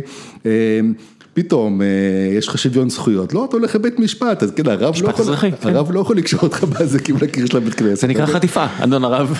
אז אה, עכשיו, יותר מזה, כן, והמון המון מלחמות הלכו על זה, הקהילה היא זאת שאוספת את המיסים בשביל המלך. זאת אומרת, המלך, לא, אין לו מס הכנסה שאוסף מיסים מהיהודים. המלך בא לקהילה היהודית או לקהילות היהודיות, הוא אומר, אוקיי, תראו, אתם היהודים חייבים לי, כן, ככלל. כל היהודים של הממלכה או של העיר או וואטאבר, אתם חייבים כך וכך כסף. אתם הקהילה, מנהיגות הקהילה צריכים עכשיו אה, להחליט ממי אתם גובים את זה, איך אתם גובים את זה, לא, לא בעיה שלי. לא אכפת לי כל הזמן שאני מקבל את הכסף. אז המנהיגות הקהילתית מתחילה לגבות כסף אה, מאנשי הקהילה, עכשיו בוא תגיד לי אתה מה קורה כשהם עושים את זה. נוצרו מעמדות, יש את מי שנמצא יותר. טוב, תמיד יש מעמדות, אבל כן. רגע, תחשוב על זה רגע, אוקיי, אתה... אה, אחראי על אה, לגבות כסף מחבריך. למשרד פה, כן. בשביל, אה, בשביל בעל הבית. בעל הבית אומר לך, תשמע, שכר דירה הוא כך וכך, תגבה אותו. תחשוב טיפה קרימינלית. נו. אתה אומר כאילו, אוקיי, רגע, אמ, אני עושה פה עבודה, נכון? מגיע לי חלק, אני אקח אה, עוד עשרה אחוז ואני אביא לו את ה-90 אחוז. נכון, אבל חוץ מזה, תשמע, כאילו, הרי מה... הם לא יודעים כמה הוא מבקש. מאיפה אני אקח כסף לצרכים של הקהילה? תראה, אתה צריך, אה, אתה צריך מקווה, אתה צריך בית כנסת, אתה צריך, אה, אתה יודע, להחזיק את הזה, להחזיק את הרב, אתה יודע, אתה לוקח יותר, ואתה משתמש בזה לצרכים של הקהילה, וגם מרפד את הכיסים שלך. קצת סיגריות, השמפניה, אתה יודע, צריך, ואת השאר לא מגיע.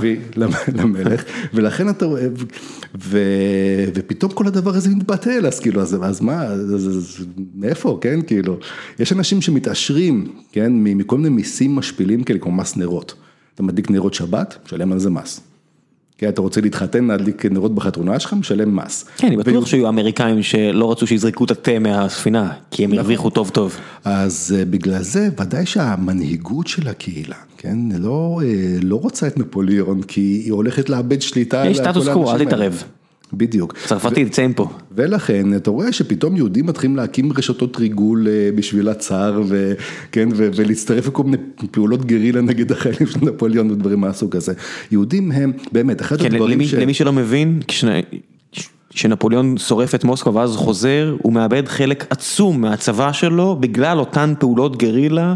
שמובילות למותם של המונים מהחיילים שלו, זה מספרים שהעולם לא ידע לפני כן, זה היה הצבא הכי גדול בהיסטוריה והוא איבד חלק ענק, זה היה הסוף של, ה, של צרפת הגדולה. נכון, עכשיו אחרי כל הקשקשת הזאת שווה כאילו למקד את זה במשהו, כן, אנחנו רגילים לחשוב, כן, אה, שיהודים, בטח במזרח אירופה, הם נורא נורא פסיביים והם חסרי כוח והם פשוט, אה, כן, כולם עושים מה שהם רוצים, אה, היהודים הם שחקן. הם שחקן בפוליטיקה, הם שחקן בכלכלה, הם שחקן בתרבות, הם לא השחקן הכי חזק, הם לא השחקן הכי חשוב, אוקיי? הם לא שחקן שיכול עכשיו להחליט מה קורה.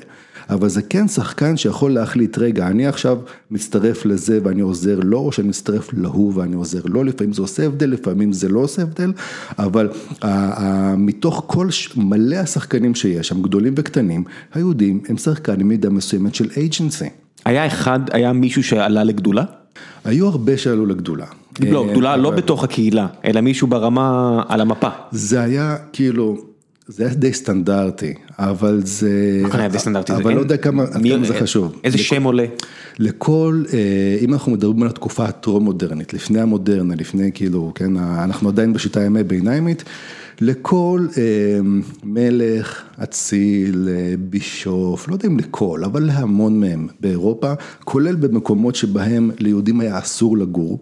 כולל לשליטי רוסיה שלא הרשו ליהודים להיות אצלם, הרבה פעמים היה להם מנהל חשבונות יהודי, היה להם יועץ בכיר יהודי, היה להם רופא אישי יהודי, זאת אומרת מקום כמו רוסיה, כן, שבו הצאר אוסר על יהודים להיכנס, כן, הוא מהווה במיוחד רופא יהודי לעצמו. למה? כי יש שמועות על זה שהם יודעים משהו? זה לא שמועות, כי יש יהודים שהם... רפואה ובנקאות ומנהל ודברים כאלה, זה מתוך סט המקצועות שיהודים מתמחים בהם. ולכן, כן, זה, זה סט של מקצועות שהם עירוניים, ולכן, כן, מקבלים יהודים בכל מיני מקומות. אוקיי, אם אתה יהודי שמגדל תפוחי אדמה, אז, ואתה רוצה להגר לאנשהו, יגידו לך, אחי, תשמע, זה לא מקצוע נדרש. יש לנו פה 80% מהאוכלוסייה שיודעים לעשות את זה, בבקשה תחפף מפה, אוקיי? אבל אם אתה צריך לפתח איזה, כן, איזושהי כלכלת שירותים ומסחר, כן, ואתה בא ואתה אומר, טוב, אני זה, אני יהודי, אני כאילו מגיע לפה עכשיו מנפולי, איפה שהחזקתי עסק ליבוא ייצוא של אורות, ואבא שלי לפני זה גר ב... קונסטנטינופול ועסק באותו מקצוע, הוא עובר למשפחה, אני יודע לפתוח חנות, אני יודע לנהל חנות, אני יודע לעשות יבוא יצוא, יש לי קשרים בינלאומיים, כי יש לי בן דוד שהתחתן עם חמותי שם שגר כן, במקום הזה, אני יכול לנהל קשרי מסחר בינלאומי, אבל וואלה, זה מקצוע נדרש. כנס. אוקיי, כאילו, בדיוק, וזאת הסיבה שנותנים ליהודים לגור במקומות, אוקיי, אם צריך מישהו כזה, ליהודים מותר להיכנס. וזו סיבה שיש מעט מזרחה, מעט מערבה, אבל הרוב בפולין. מה שהאזור הזה שאמרנו, אוקראינה, פולין, ונוצרות הקהילות האלה שעימן פתחנו. זאת הסיבה שיש יהודים בכל מקום. אני לא, כמעט ואין מקום שיש בו יהודים שלא מהסיבה הזאת, אוקיי?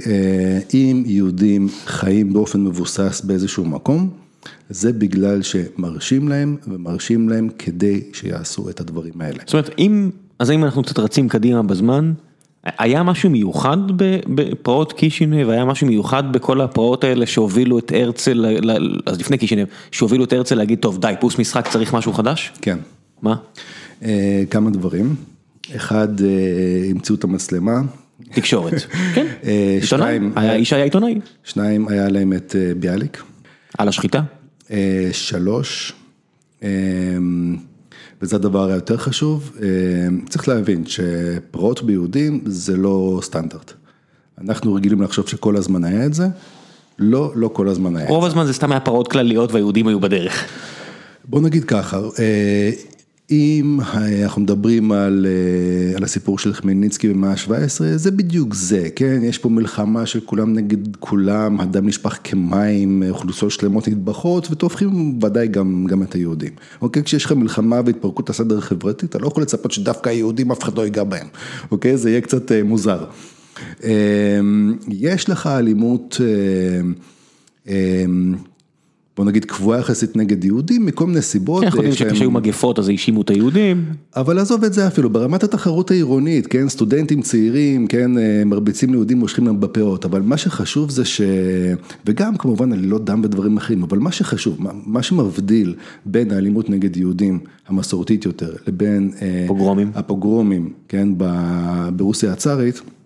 זה שכל פעם שהייתה אלימות נגד היהודים, למשל בממלכת, באיחוד הפולני-ליטאי, אז היהודים פשוט היו רצים לפריץ, שזה האציל הפולני, ואומרים תגן עלינו, והוא היה מגן עליהם. אוקיי? יש לך, באים לך קוזקים, באים לך שוודים, באים לך רוסים, באים לך טורקים, אתה רץ לטירה של הפריץ ואתה מתחבא שם.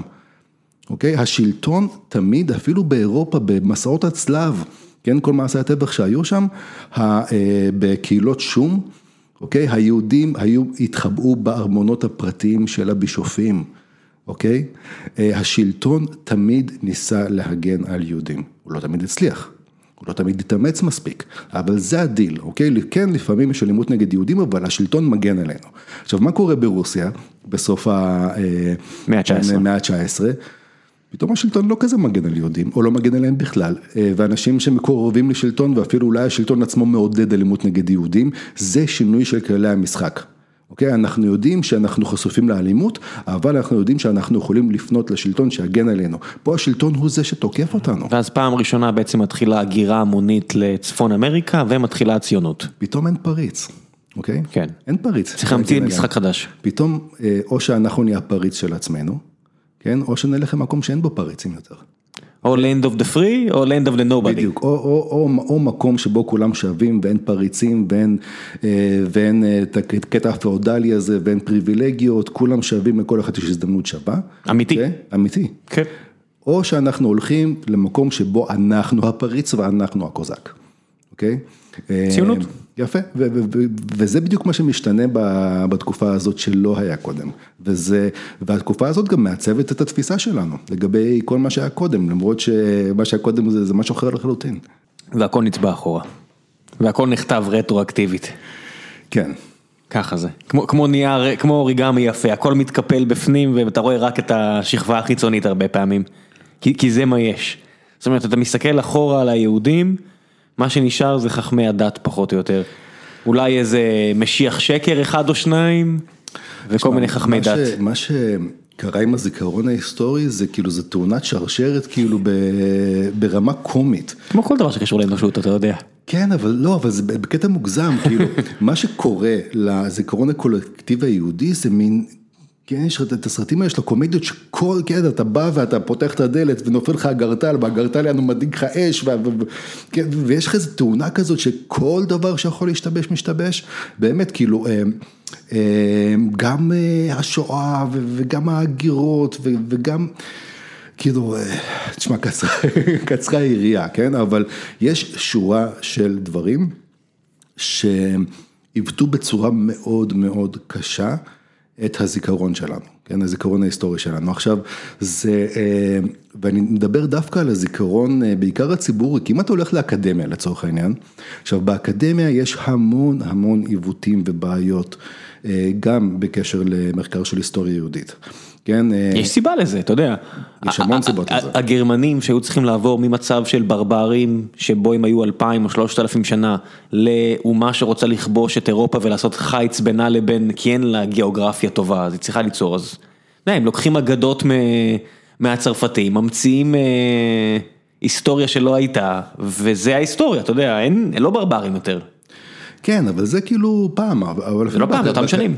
כאילו אם כבר הזכרת גרמנים, אוקיי? אז אחת הבעיות שיש באקדמיה היום לצורך העניין, כן? ביחס למחקר ולימוד של היסטוריה יהודית, זה כסף. כאילו לגרמנים יש הרבה כסף והרבה רגשות אשם, ולכן הם שמים הרבה כסף על מלגות של מחקר של יהודי גרמניה, שהם אחוז קטן מאוד מהיהודים בעולם. בתור חוקר יהדות יהיה לך די יחסית קל להשיג מלגה בשביל לחקור את יהודי גרמניה. אוקיי, אתה הולך מזרחה לשם, פולין שקצת רוצה לשפר את הדימוי המרושע בצורה מוגזמת ביג טיים שיש לה בישראל ובארצות הברית גם שמה איזשהו כסף למחקר של יהדות פולין, אבל לא כמו גרמנים כי אין להם כסף כזה.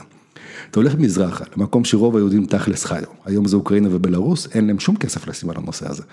כאילו, האקדמיה שם נורא מתעניינת, יש שם חוקרים מדהימים שכותבים על הנושא באוקראינית ובלרוסית, ואף אחד במערב לא קורא אותם, כי באקדמיה העולמית, אם אתה לומד איזושהי שפה, אז אתה תלמד צרפתית, גרמנית.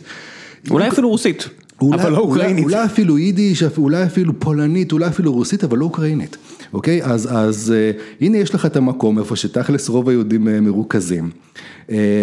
ומסיבותיה שלה, האקדמיה לא מוצאת בזה הרבה עניין, ויש עוד כל מיני כמובן עיוותים, אבל, כן, לזכותה של האקדמיה אני אגיד שהידע כן נמצא שם.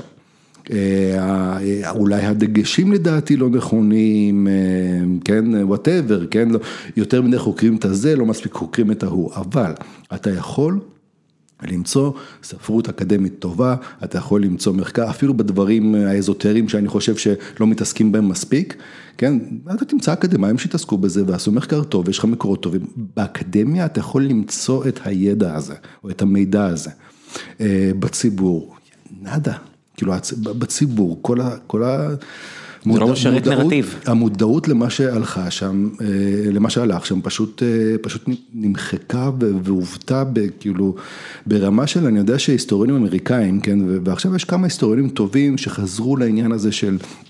אה, של יהודי מזרח אירופה, ו... ו- ואתה רואה שיש שם דיון כזה, ו... ואתה רואה שאקדמאים אמריקאים שעוסקים בזה אומרים, תראו, אנחנו אה, יודעים אה, מה קרה ליהודי מזרח אירופה, אבל אנחנו, אה, אבל הציבור בכם לא יאמין לנו, כן? כאילו אי אפשר לגשר אל הפער בין התפיסה ש...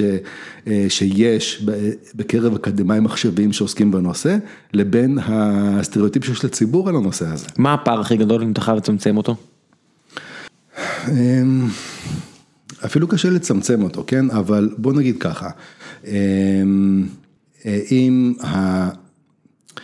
כי גם יש שאלה איפה, אוקיי? כי אה, דיברנו על התפיסה הישראלית של, כן, של החולשה והפוגרומים וכל הדברים האלה. יש גם את התפיסה האמריקאית, שזו תפיסה נורא נוסטלגית. אה, הם פחות חושבים על, אה, על פוגרומים. אנחנו חושבים על old country. הם חושבים על הדוד עם הבדיחות המצחיקות ביידיש ו- ועל אה, כן בייגל עם lox וכל מיני כאלה, יש, אה, חושבים על אה, טוביה החולב מהסרט ההוליוודי, יש להם מין איזה שטטל כזה, כן, היום כולם רבים בטוויטר על ה- העיירת פיתוח הקסומה, כן, של אבישי בן חיים. מברוק, הוא שוב הצליח להשתלט על השיח.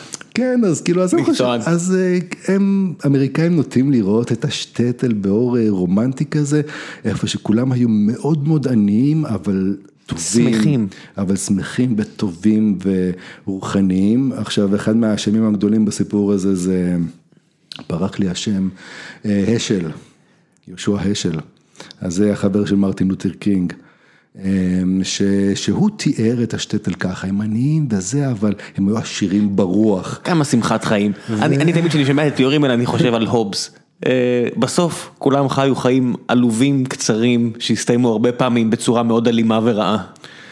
זה נכון באופן כללי. לא אמרתי, אבל- זה- זה- יהודים לא מיוחדים, זה היה נכון לכולם באותם השנים, זאת אומרת לפני המהפכה התעשייתית, לפני אה, זה- נכון הסדר לכ- החדש, זה נכון לכולם, אבל ליהודים אפילו פחות מכולם, כי שוב, אה, 80 אחוז מהאוכלוסייה הם איכרים, ולהיות איכר זה יותר גרוע מלהיות יהודי, חד משמעית. אין סביבך חומה. בסוף אין סביבך עיר. אה, כן, זה לא רק כוח פולש, זה גם סתם פורע. נכון, אז כאילו בוא נגיד ככה, להיות יהודי זה לא היה בהכרח כזה גרוע, אתה הולך לשטטלים האלה, כן?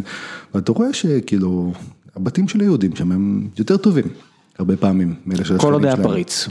כן, אבל גם אחרי זה, גם אחרי זה, זה. עד, אמ, גם כש, כן, הרי בוא נגיד ככה, כן, פה אני אעשה לכם מבחן קטן, אנחנו משתמשים במילה פריץ כל הזמן, נכון? בשיח הישראלי, תגדיר לי פריץ. השליט המקומי, הרוזן. האציל הפולני. זאת אומרת שבמאה ה-19, כשזה רוסים, אז אין פריצים, אין. או פחות, או מה זה בהתחלה יש, אבל אה, אז הרוסים אומרים, רגע, כאילו, שנייה, מה, מה, מה, כאילו, כל מי שישלוט על השטח הזה זה כל מיני אצילים פולנים שהם שונאים אותנו כי הרגע השמדנו את המדינה שלהם, אז הם מתחילים אה, לסגור את הבסטה הזאת, כן, הם מתחילים... אה, לנשל את המעמדות הגבוהים. לעשות מה שפוטין עושה לאוליגרכים, או, ש, או שאתה בא ומצטרף לחבר'ה שלי ומקבל את העצם שלך, או שאנחנו מעיפים אותך ומחסלים אותך, כן, כאילו, זה פחות או יותר הדיל. רוסיה זה בכלל מקום מצחיק, שהוא פועל במחזוריות היסטורית, כל אחד מחקה את מה שעשו קודם, אז אה, נורא קל כן, למצוא את ההקבלות האלה. מאז שכמה שוודים ירדו על איזה נהר ונכנסו לכל האזור הפורה והנחמד הזה. אתה מתחיל עם זה עוד פעם, לא, לא, זאת לא רוסיה. נכון? הרוסים הראשונים זה לא שוודים שהגיעו? אמ, זה לא רוס וקייב? זה לא- זה- זה לא הרוסים הראשונים? זאת אומרת המאה ה-11, המאה ה-12, לפני שמגיעים המונגולים אה, 1270-80, אני יודע. תשמע, אתה נכנס פה לשדה מוקשים אה, מאוד מאוד רציני. למה? השוודים האלה הם רוס, רוס. אבל אה, זאת לא רוסיה. לא, זה- אבל זה ההתחלה. אמ, זאת ההתחלה, בוא, בוא, בוא נעשה איזושהי השוואה קטנה, אוקיי? אמ, אה, שמעת על אה, קרל הגדול? בוודאי. הוא צרפתי או גרמני? זה המחלוקת הגדולה, בוודאי. אז יש לך אותו קטע. שניהם אומרים שזה, המלך שהתנצר היה הם, אוקיי, אז, כי נורא חשוב להם לא להיות ברברים. אז הוא לא היה צרפתי ולא היה גרמני, הוא היה שליט של מדינה ימי ביניימית שכבר אין אותה, אוקיי? כאילו, והוויקינגים האלה ורוסיה קייבית, זו מדינה בימי ביניים שהפסיקה להתקיים. הוא הפיל את האבן דומינו הראשונה שהסתיימה באיחוד האירופי, בסופו של דבר. כן, אז אותם ויקינגים הם מקימים יחידה פוליטית שנקראת, נקרא רוסקה זמלה, כן? אדמה רוסית בעברית. אדמתם של אנשי רוס. רוס, כן. אדמה פרטית של קלאן משפחתי של, כן, ש... של רוס. נכון, אבל זאת לא רוסיה. בוודאי שלא.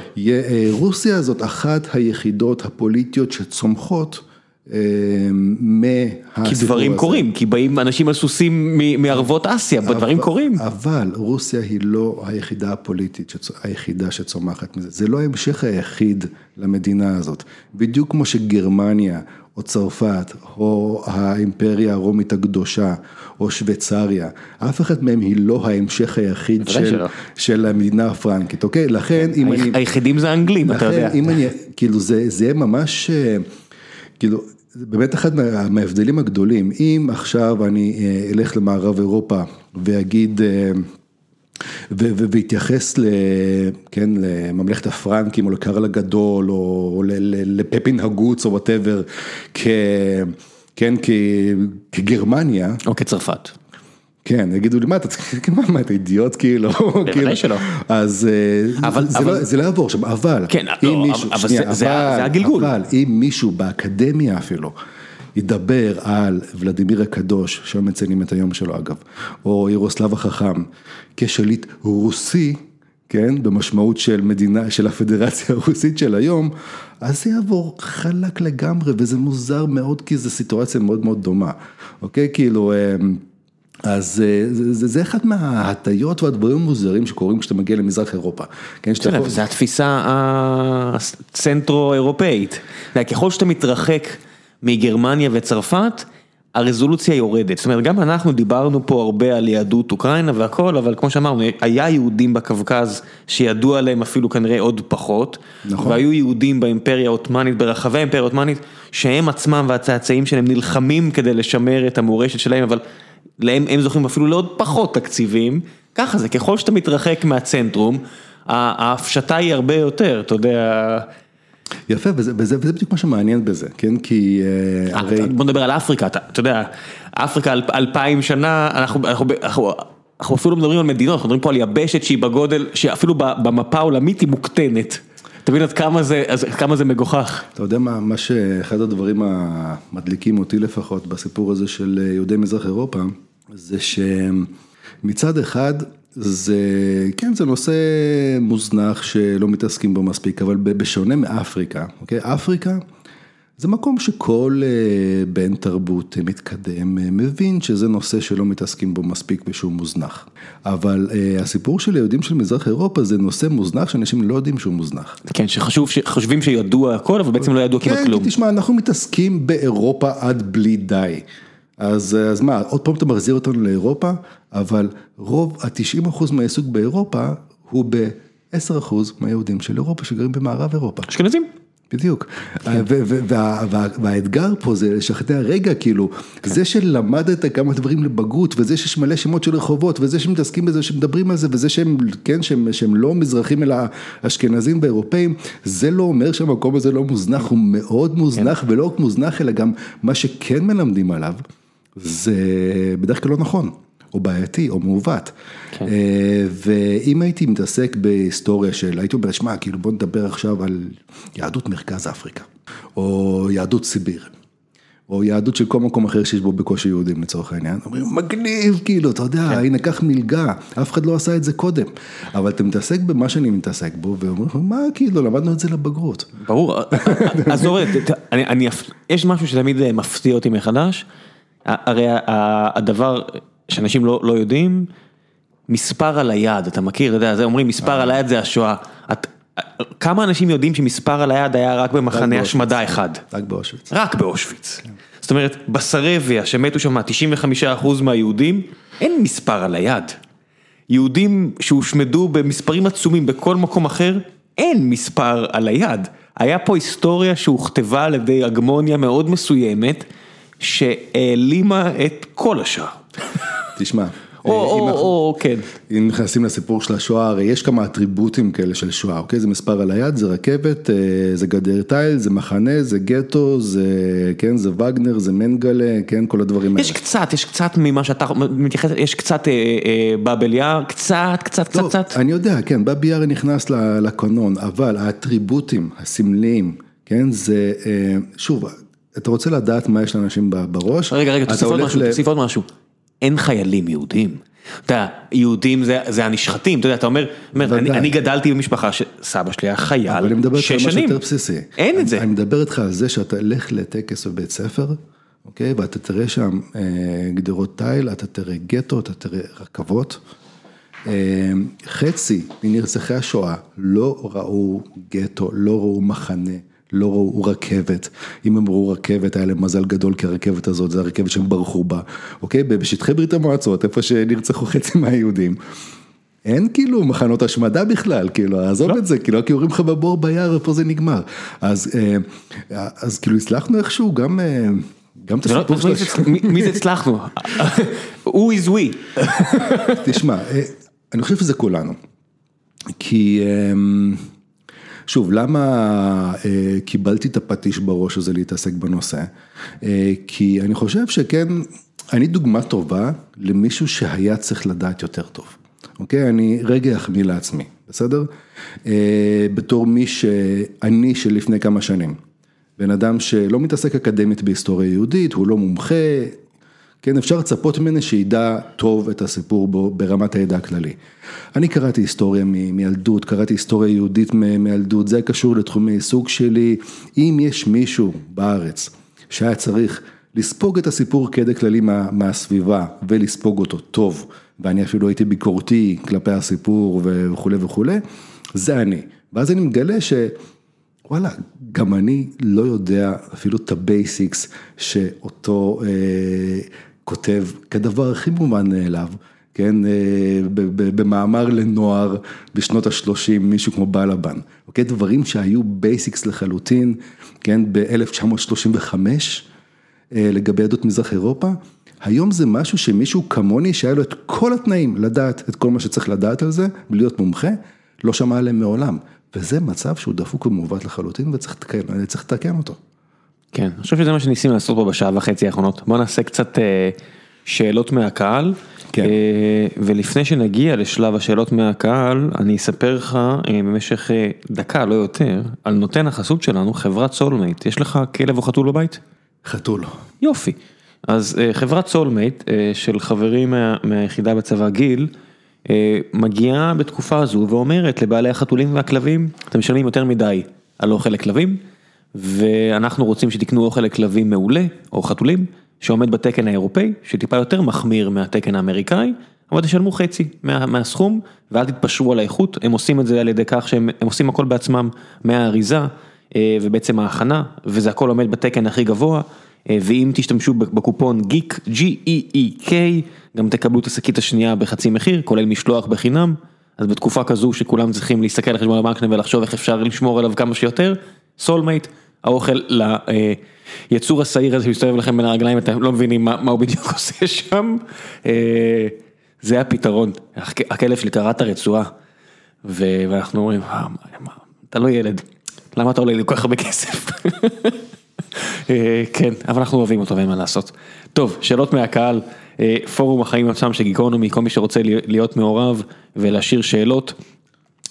אריאל שואל, למה הנחת את המספריים, איפה הנחת אותם? אמ, אני לא הנחתי אותם. אמ, היה לך פעם בלוג? כן, אם הוא מתייחס לשם של הבלוג, אני חושב שזה בעיקר אה, יותר כמו משהו שאומרים לי, כן? לא, לאו דווקא משהו שאני אשכרה עושה. מה הכוונה? זאת אומרת שכאילו, שאני אולי מישהו כזה שאומרים לו, תשמע, אחי, כאילו, תניח את הדבר הזה ותירגע, כן? כן, תפסיק לא להגיד אמת. זה לא שאני מטיף, אה, כן, להירגע, לא, מטיפים לי להירגע. כן.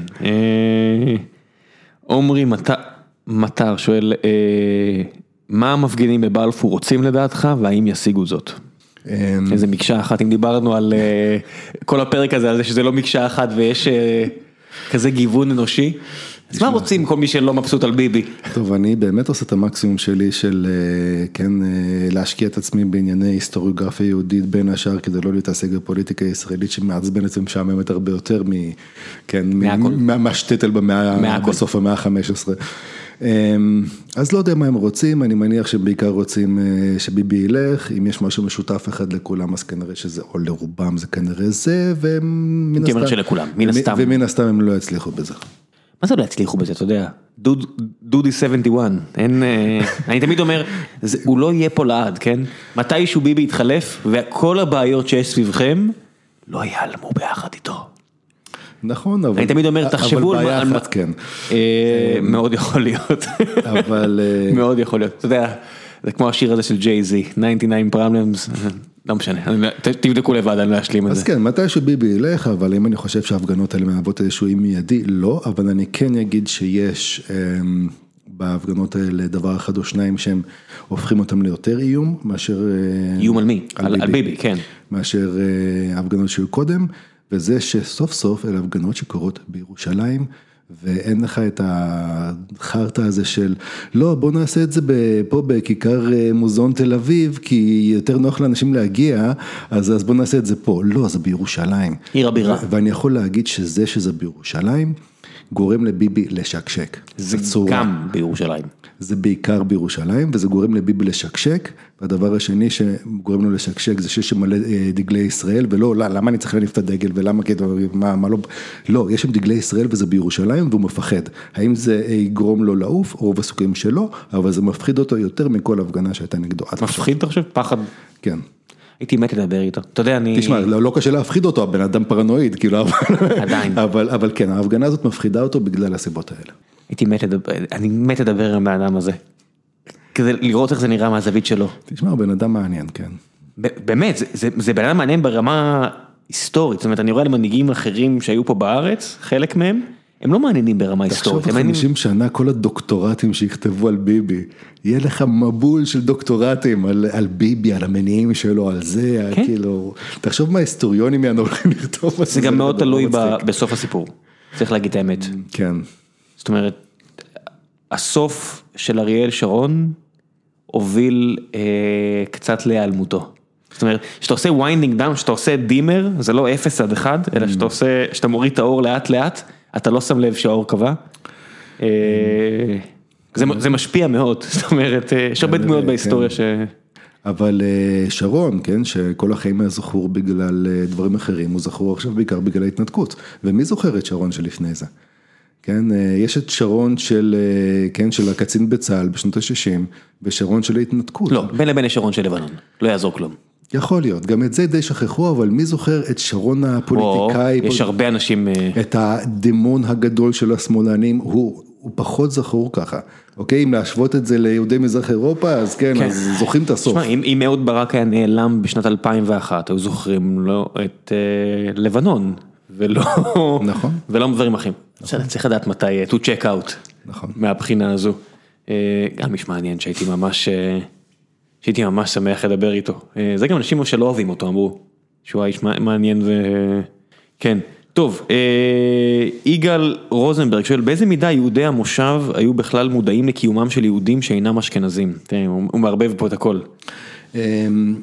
אני חושב שבמידה גדולה, זאת אומרת, אני לא חושב שהם התעניינו בזה יותר מדי, גם צריך להבין ששוב, רוב כאילו ב-1900 יש לך, כן, יהודי צפון אפריקה, אני לא זוכר את המספרים כל כך בשלוף, כן, כי, כן, כל הזמן מסתכל מספרים בכל מיני שנים. זה אמור להיות איזה חצי מיליון, עשרה מיליון, משהו כזה. לא, כן, יש לך איזה 300 ומשהו אלף יהודים בצפון אפריקה. כן. אוקיי, יש לך איזה 800 אלף בכל ארצות האסלאם. ורק במזרח אירופה יש לך איזה שמונה וחצי מיליון. כן, כן, אני הסתכלתי לא מזמן, זה היה איזה עשרה מיליון, חצי מיליון, זה היה הערכות. כן, כאילו, יענו, יש לך מיליון וחצי מערב אירופה, יש לך שמונה מאות או תשע מאות אלף בכל ארצות האסלאם, ויש לך fucking שמונה וחצי מיליון כאילו במזרח אירופה.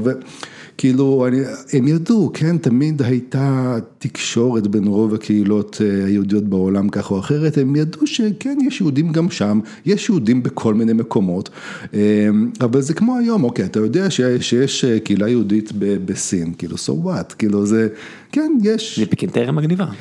בדיוק. יש לי כאילו- ידידה הם- שהמשפחה שלה הייתה אצולה בסין, לפני שבאו הקומוניסטים ולקחו את הכל. כן, אז כאילו, אז שוב, לא היה כאילו, הנה, זה לא, זה לא ישראל שיש בה חצי אשכנזים, חצי מזרחים, ואם החצי הזה יודע על החצי הזה או לא. כן, הם ידעו, יש יהודים פה, יש יהודים שם, יש בקווקז, יש במרוקו, יש יהודים בכל מקום, אה, יש בסין. אה, אני לא חושב שזה היה נורא נורא חשוב, אבל היהודים הספרדים, כן, שכן היו יותר מה זה מה זה ספרדים? יהודים שהם אה, literally מת- ספרד, Spain? מתפללים בנוסח ספרד, הם אוקיי, יהודים אז בספרד מאז המאה מדברים פה על- ה-16. אחד מעובדות היסוד שנשכחו, וצריך להבין, זה שוב, אנחנו חושבים על יהודי פולין כיהודי אירופה, אוקיי? וצריך להבין משהו. אה, השטטלים האלה שאנחנו מדברים עליהם, זה מקומות שמהם אתה יכול ללכת יומיים ברגל, ואתה באימפריה העות'מאנית. כן, נו, אתה מבין? בוודאי. עכשיו, אתה, האימפריה העות'מאנית היא אה, הרבה יותר קרובה אליהם מכל בחינה מאשר לונדון, אוקיי? כאילו אתה, אה, צר להסתכל על האוכל, אתה יודע. אה, על האוכל, על הבגדים, על מה כן. שלא רוצה, זאת אומרת, צריך להבין, זה ש... פוריקים וכאלה, כאילו, יש סיבה שזה... במפה המנטלית של הישראלי, פולין זה מקום עם שלג, שם, רחוק באירופה בצפון, לא, זה שכן של טורקיה, יש להם גבול עם טורקיה, אוקיי? יש להם הם, מטר מיוון. עזוב פולין, מולדובה, גם כמה מאות אלפי אה, יהודים, שמולדובה היא- זה הכי עות'מאנים שיש. מולדובה זה חלק מפולין רוב הזמן, כן? שוב עד החלוקה. אז צריך להבין, אה, אני כבר לא מדבר על זה שכן, אם אנחנו מדברים על אה, מה שהיה מזרח פולין והיום זה אוקראינה אה, או רוסיה, כן? ש... תחשוב בולגרים, בולגרים, שזה בכלל ספרדים. נכון, אבל אפילו אם ניקח סתם אוקראיני, אוקיי? הוא יכול להיכנס לכל כנסייה כמעט בסוריה ולהתפלל שם, הוא ילך 200 קילומטר מערבה לפולין והוא לא יכול להתפלל שם בשום כנסייה. אוקיי, אז, אז מה מזרח ומה מערב פה, לצורך העניין? הקווים, רק כשבאים אה, קולוניאליסטים הקווים ישרים. בדיוק. ככה זה. אה, וזה לא, זה לא- זה לא יודע, זה לא יסתדר משהו. ולא היה המזרח התיכון עד שהבריטים הגיעו, נכון? אה, בריטים וצרפתים, כן. נכון. כן, הם החליטו על הסיפור הזה. וכל זה אשם בזה שאנשים אחרי אלפיים שנה אמרו, היי, נפט זה דווקא די מגניב, אפשר לעשות עם זה יותר מאשר להדליק השישית. אה, מי שעשה את זה היה יהודים, הם התחילו עם זה. בגליציה. ב- מה, זה לא פנסילבניה? לא, המקום הראשון בעולם עם הפקת נפט מסחרית מודרנית היה גליציה. ב- מה? כן. ב- מה, אמריקאים אבל סיפור, אמריקאים מספרים שזה פנסילבניה. גליציה, בסוף המאה ה-19, המקום הראשון, שני אחריו בקו, אחרי זה מזרח טוב, התיכון. ב- בקו זה באמת אה, ידוע. אז גליציה זה המקום הראשון, ברוני הנפט הראשונים בעולם היו יהודים גליציאנרים, אתה בטוח? מאה אחוז. זה, אה, מאה אין- איזה מישהו עכשיו ששומע את זה ומתגלגל עליי עוד שנייה? לא. מתי זה, פנס- מתי זה פנסילבניה מתחיל תעשיית הנפט? זה כמה שנים אחרי זה. אבל זה- ממש דומה. ש- זה ממש דומה, אבל זה כמה שנים אחרי זה. אוקיי? ידע שהתפתח בצורה אה, נפרדת או שמישהו שמע על מה שעשו שם והביאו את זה לפה?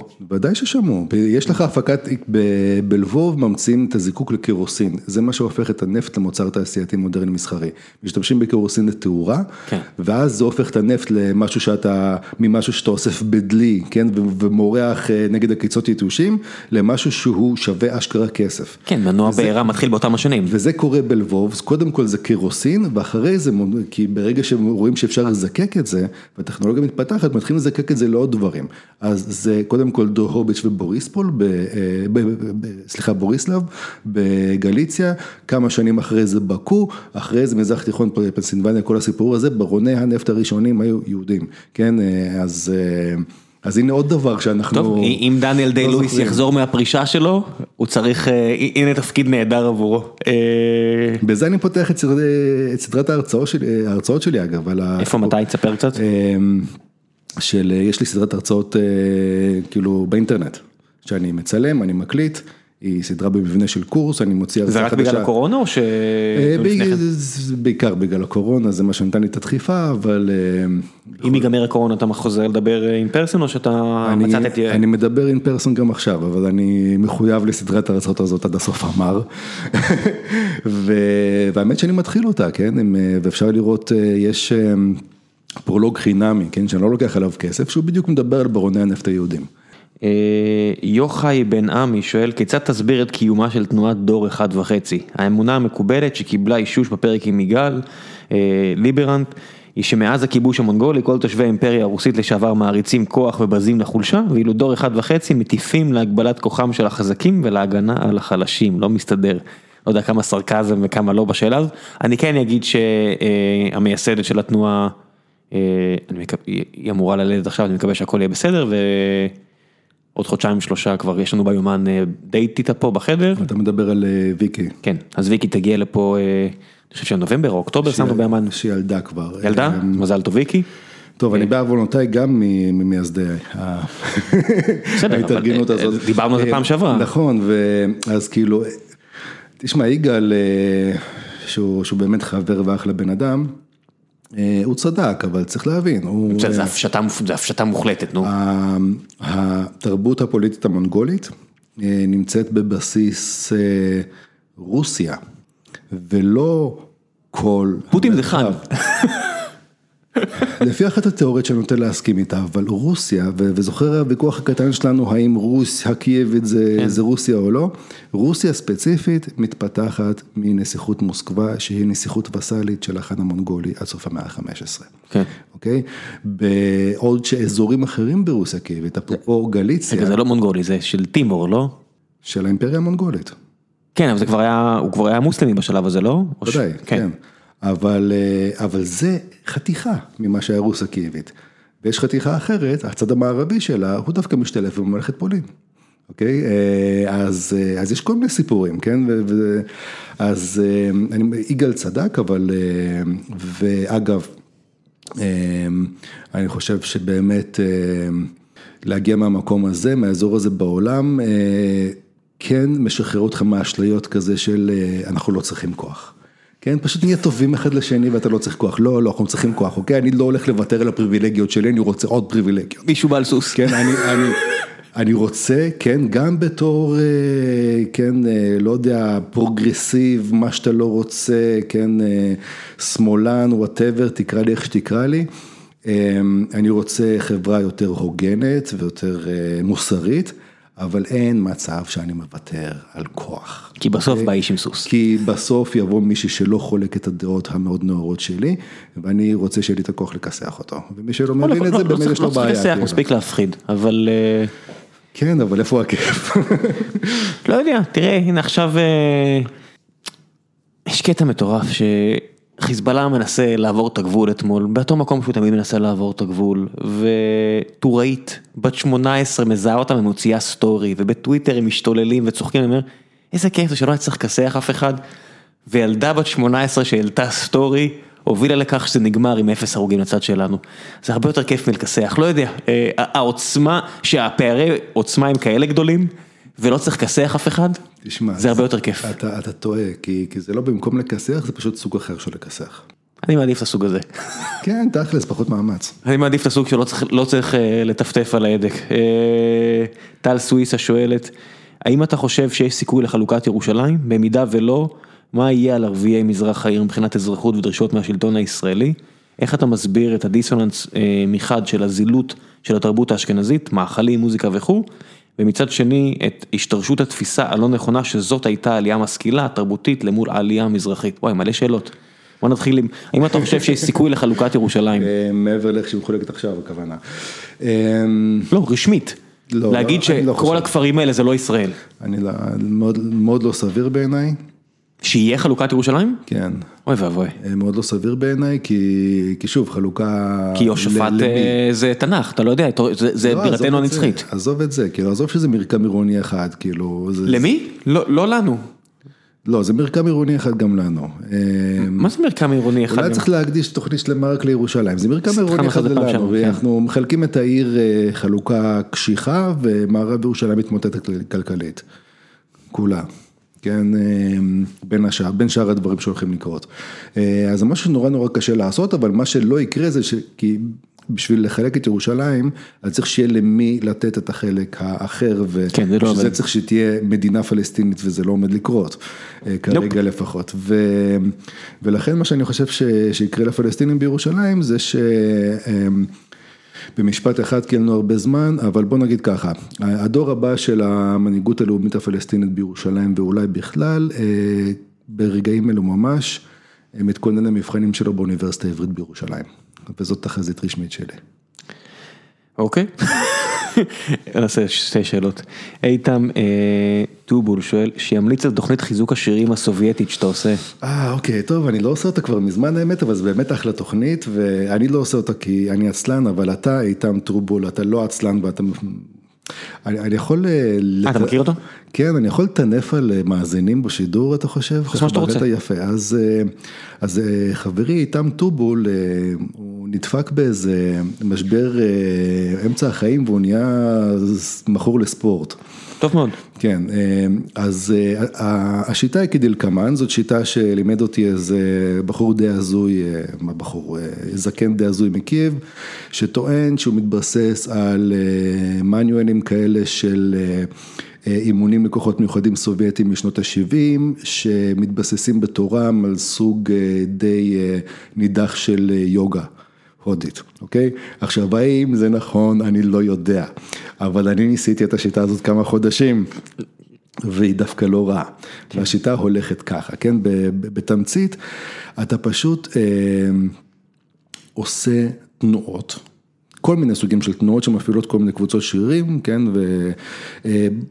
ועם התנועות האלה אתה מדמיין שאתה דוחף משהו כבד או מושך משהו כבד או כאלה, אתה מפעיל את הדמיון שלך, ומה שהכי חשוב זה שכשאתה עושה את התנועות האלה אתה מאמץ כל שריר בגוף שלך במקסימום שאתה יכול, ואתה עושה את זה הכי לאט שאתה יכול.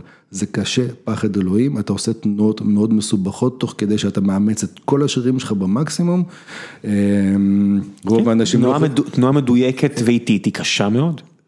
תוך כדי זה שאתה מאמץ את כל השירים שלך, הרעיון שם הוא זה שבדרך כלל נגיד אתה הולך לחדר כושר, אתה מפעיל שריר מול אה, התנגדות.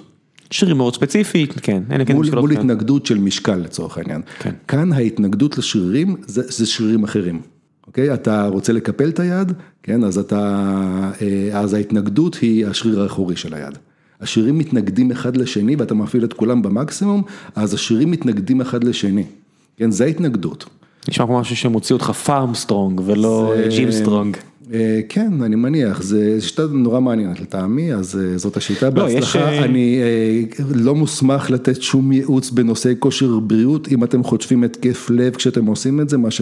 כמעט קרה לי כמה פעמים, או מתפוצץ לכם איזה וריד או משהו כזה, אז אני לא אחראי, בסדר? וגם אתה לא.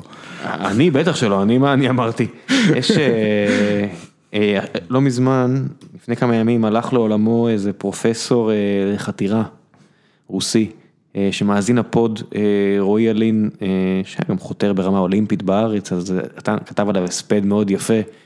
אנשים יצאו מרוסיה, אתה יודע, לא כל הספורטאים הרוסים זה מפעל של דופינג. זה שראיתם איקרוס, אתה יודע, בכל זאת זה תרבות ספורטיבית, אחושלוקי מפוארת, עם כל הכבוד, אה, ועדיין, שמצליחה להוציא ספורטאים מדהימים.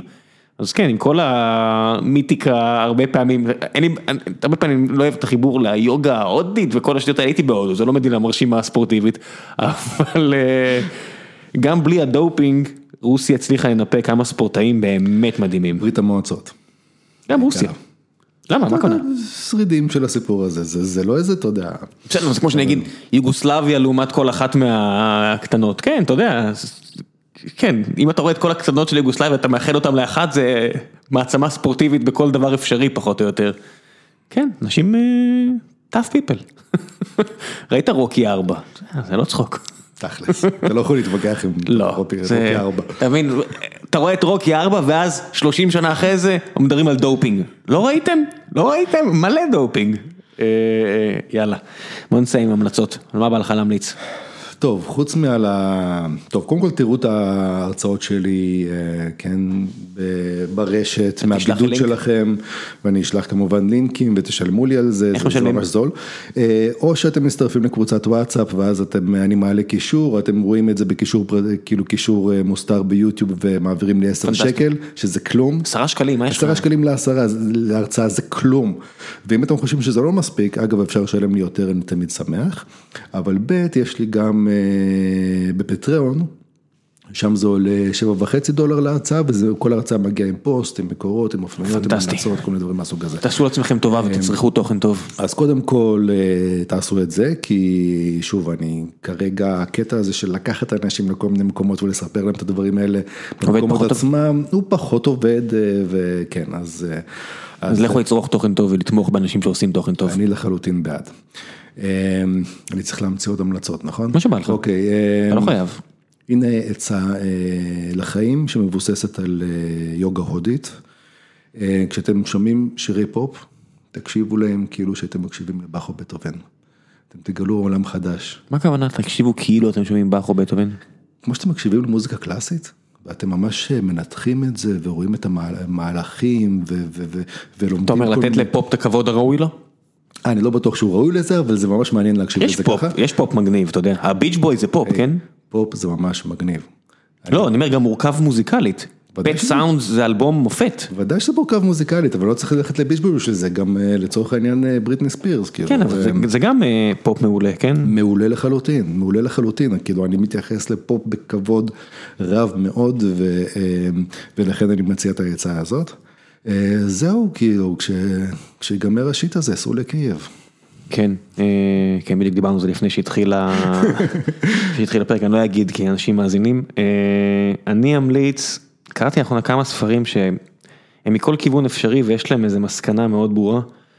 אחד מהם זה How to raise successful people של האימא של מנכ"לית יוטיוב, וגם היא יהודייה שהספר מתחיל במזרח אירופה באותו שתיק קבוע, והספר הזה של רם עמנואל, והספר על משפחת קוך. חבורה שהיא די מושמצת, צריך להגיד את האמת, אבל זה נקרא The Boys from Wichita, משהו כזה, אני אשים את הלינקים, ובכל שלושת הספרים, אתה רואה את החשיבות שבמשמעת ועבודה קשה.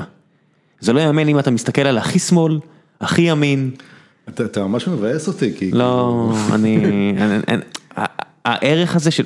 כי יש תרבות של מהגרים, הרבה פעמים הרבה אנשים מצליחים זה בנים של מהגרים. וזה בארצות הברית בגלל שהפוטנציאל שם הוא יותר גדול כנראה מכל מקום אחר בעולם, אז רואים את זה חזק. ואני אומר, לנו היו כמה ניסים, אתה יודע, הציונות הביאה כוח מניע די חזק להקמה של השלב הראשון של המדינה, ואז הייתה העלייה המזרחית מצפון אפריקה שהכניסה פה הרבה כוח עבודה ואנשים, ואז הייתה העלייה שנות ה-70 וה-90 שהכניסו פה הרבה מהגרים ובני מהגרים וזה השתלם. נגמרו הכדורים באקדח, צריך משהו חדש ולא נראה שהולך להגיע עוד ניסים, תתחיל לעשות בעצמכם, זאת אומרת לא יעזור כלום, תעשו. העצה שלי זה תעשו, ומדהים איך תמיד בספרים האלה זה נכון מכל כיוון אפשרי. תשמע, שמישהו פעם יכתוב ספר, כאילו איך להיות בטלן ולהזניח הכל ועדיין להצליח בחיים, זה ספר שאני אקנה, אני לא צריך עוד ספר שיגיד לי שאני לא עובד מספיק קשה, תודה רבה. לא, לא, לא, זה משמעת, אם אתה רוצה להיות בטלן, זה גם זה צריך משמעת. כי אתה יכול להגדיר בטלנות בצורה מאוד מדויקת וליהנות ממנה. אבל אתה צריך להגדיר את זה כמו שצריך ולהיות ממושמע לבטלנות גם. בסוף, אם יש משהו אחד גם מהביוגרפיה של נפוליאון, שאנשים לא מאוד מוכשרים יכולים מאוד להצליח, רק אם הם ממושמעים ועובדים קשה, זה לא יאמן כמה בהיסטוריה, אם היינו פוגשים את האנשים האלה מספרי היסטוריה, אתה, באמת, זה הטעות, זה הכל, זה הבן אדם. רק משמעת ועבודה קשה, לא יאמן כמה זה עובד. אני חושב שאתה צודק. אני אשאיר כמה לינקים, תעשו את זה מה שאתם רוצים. ביי.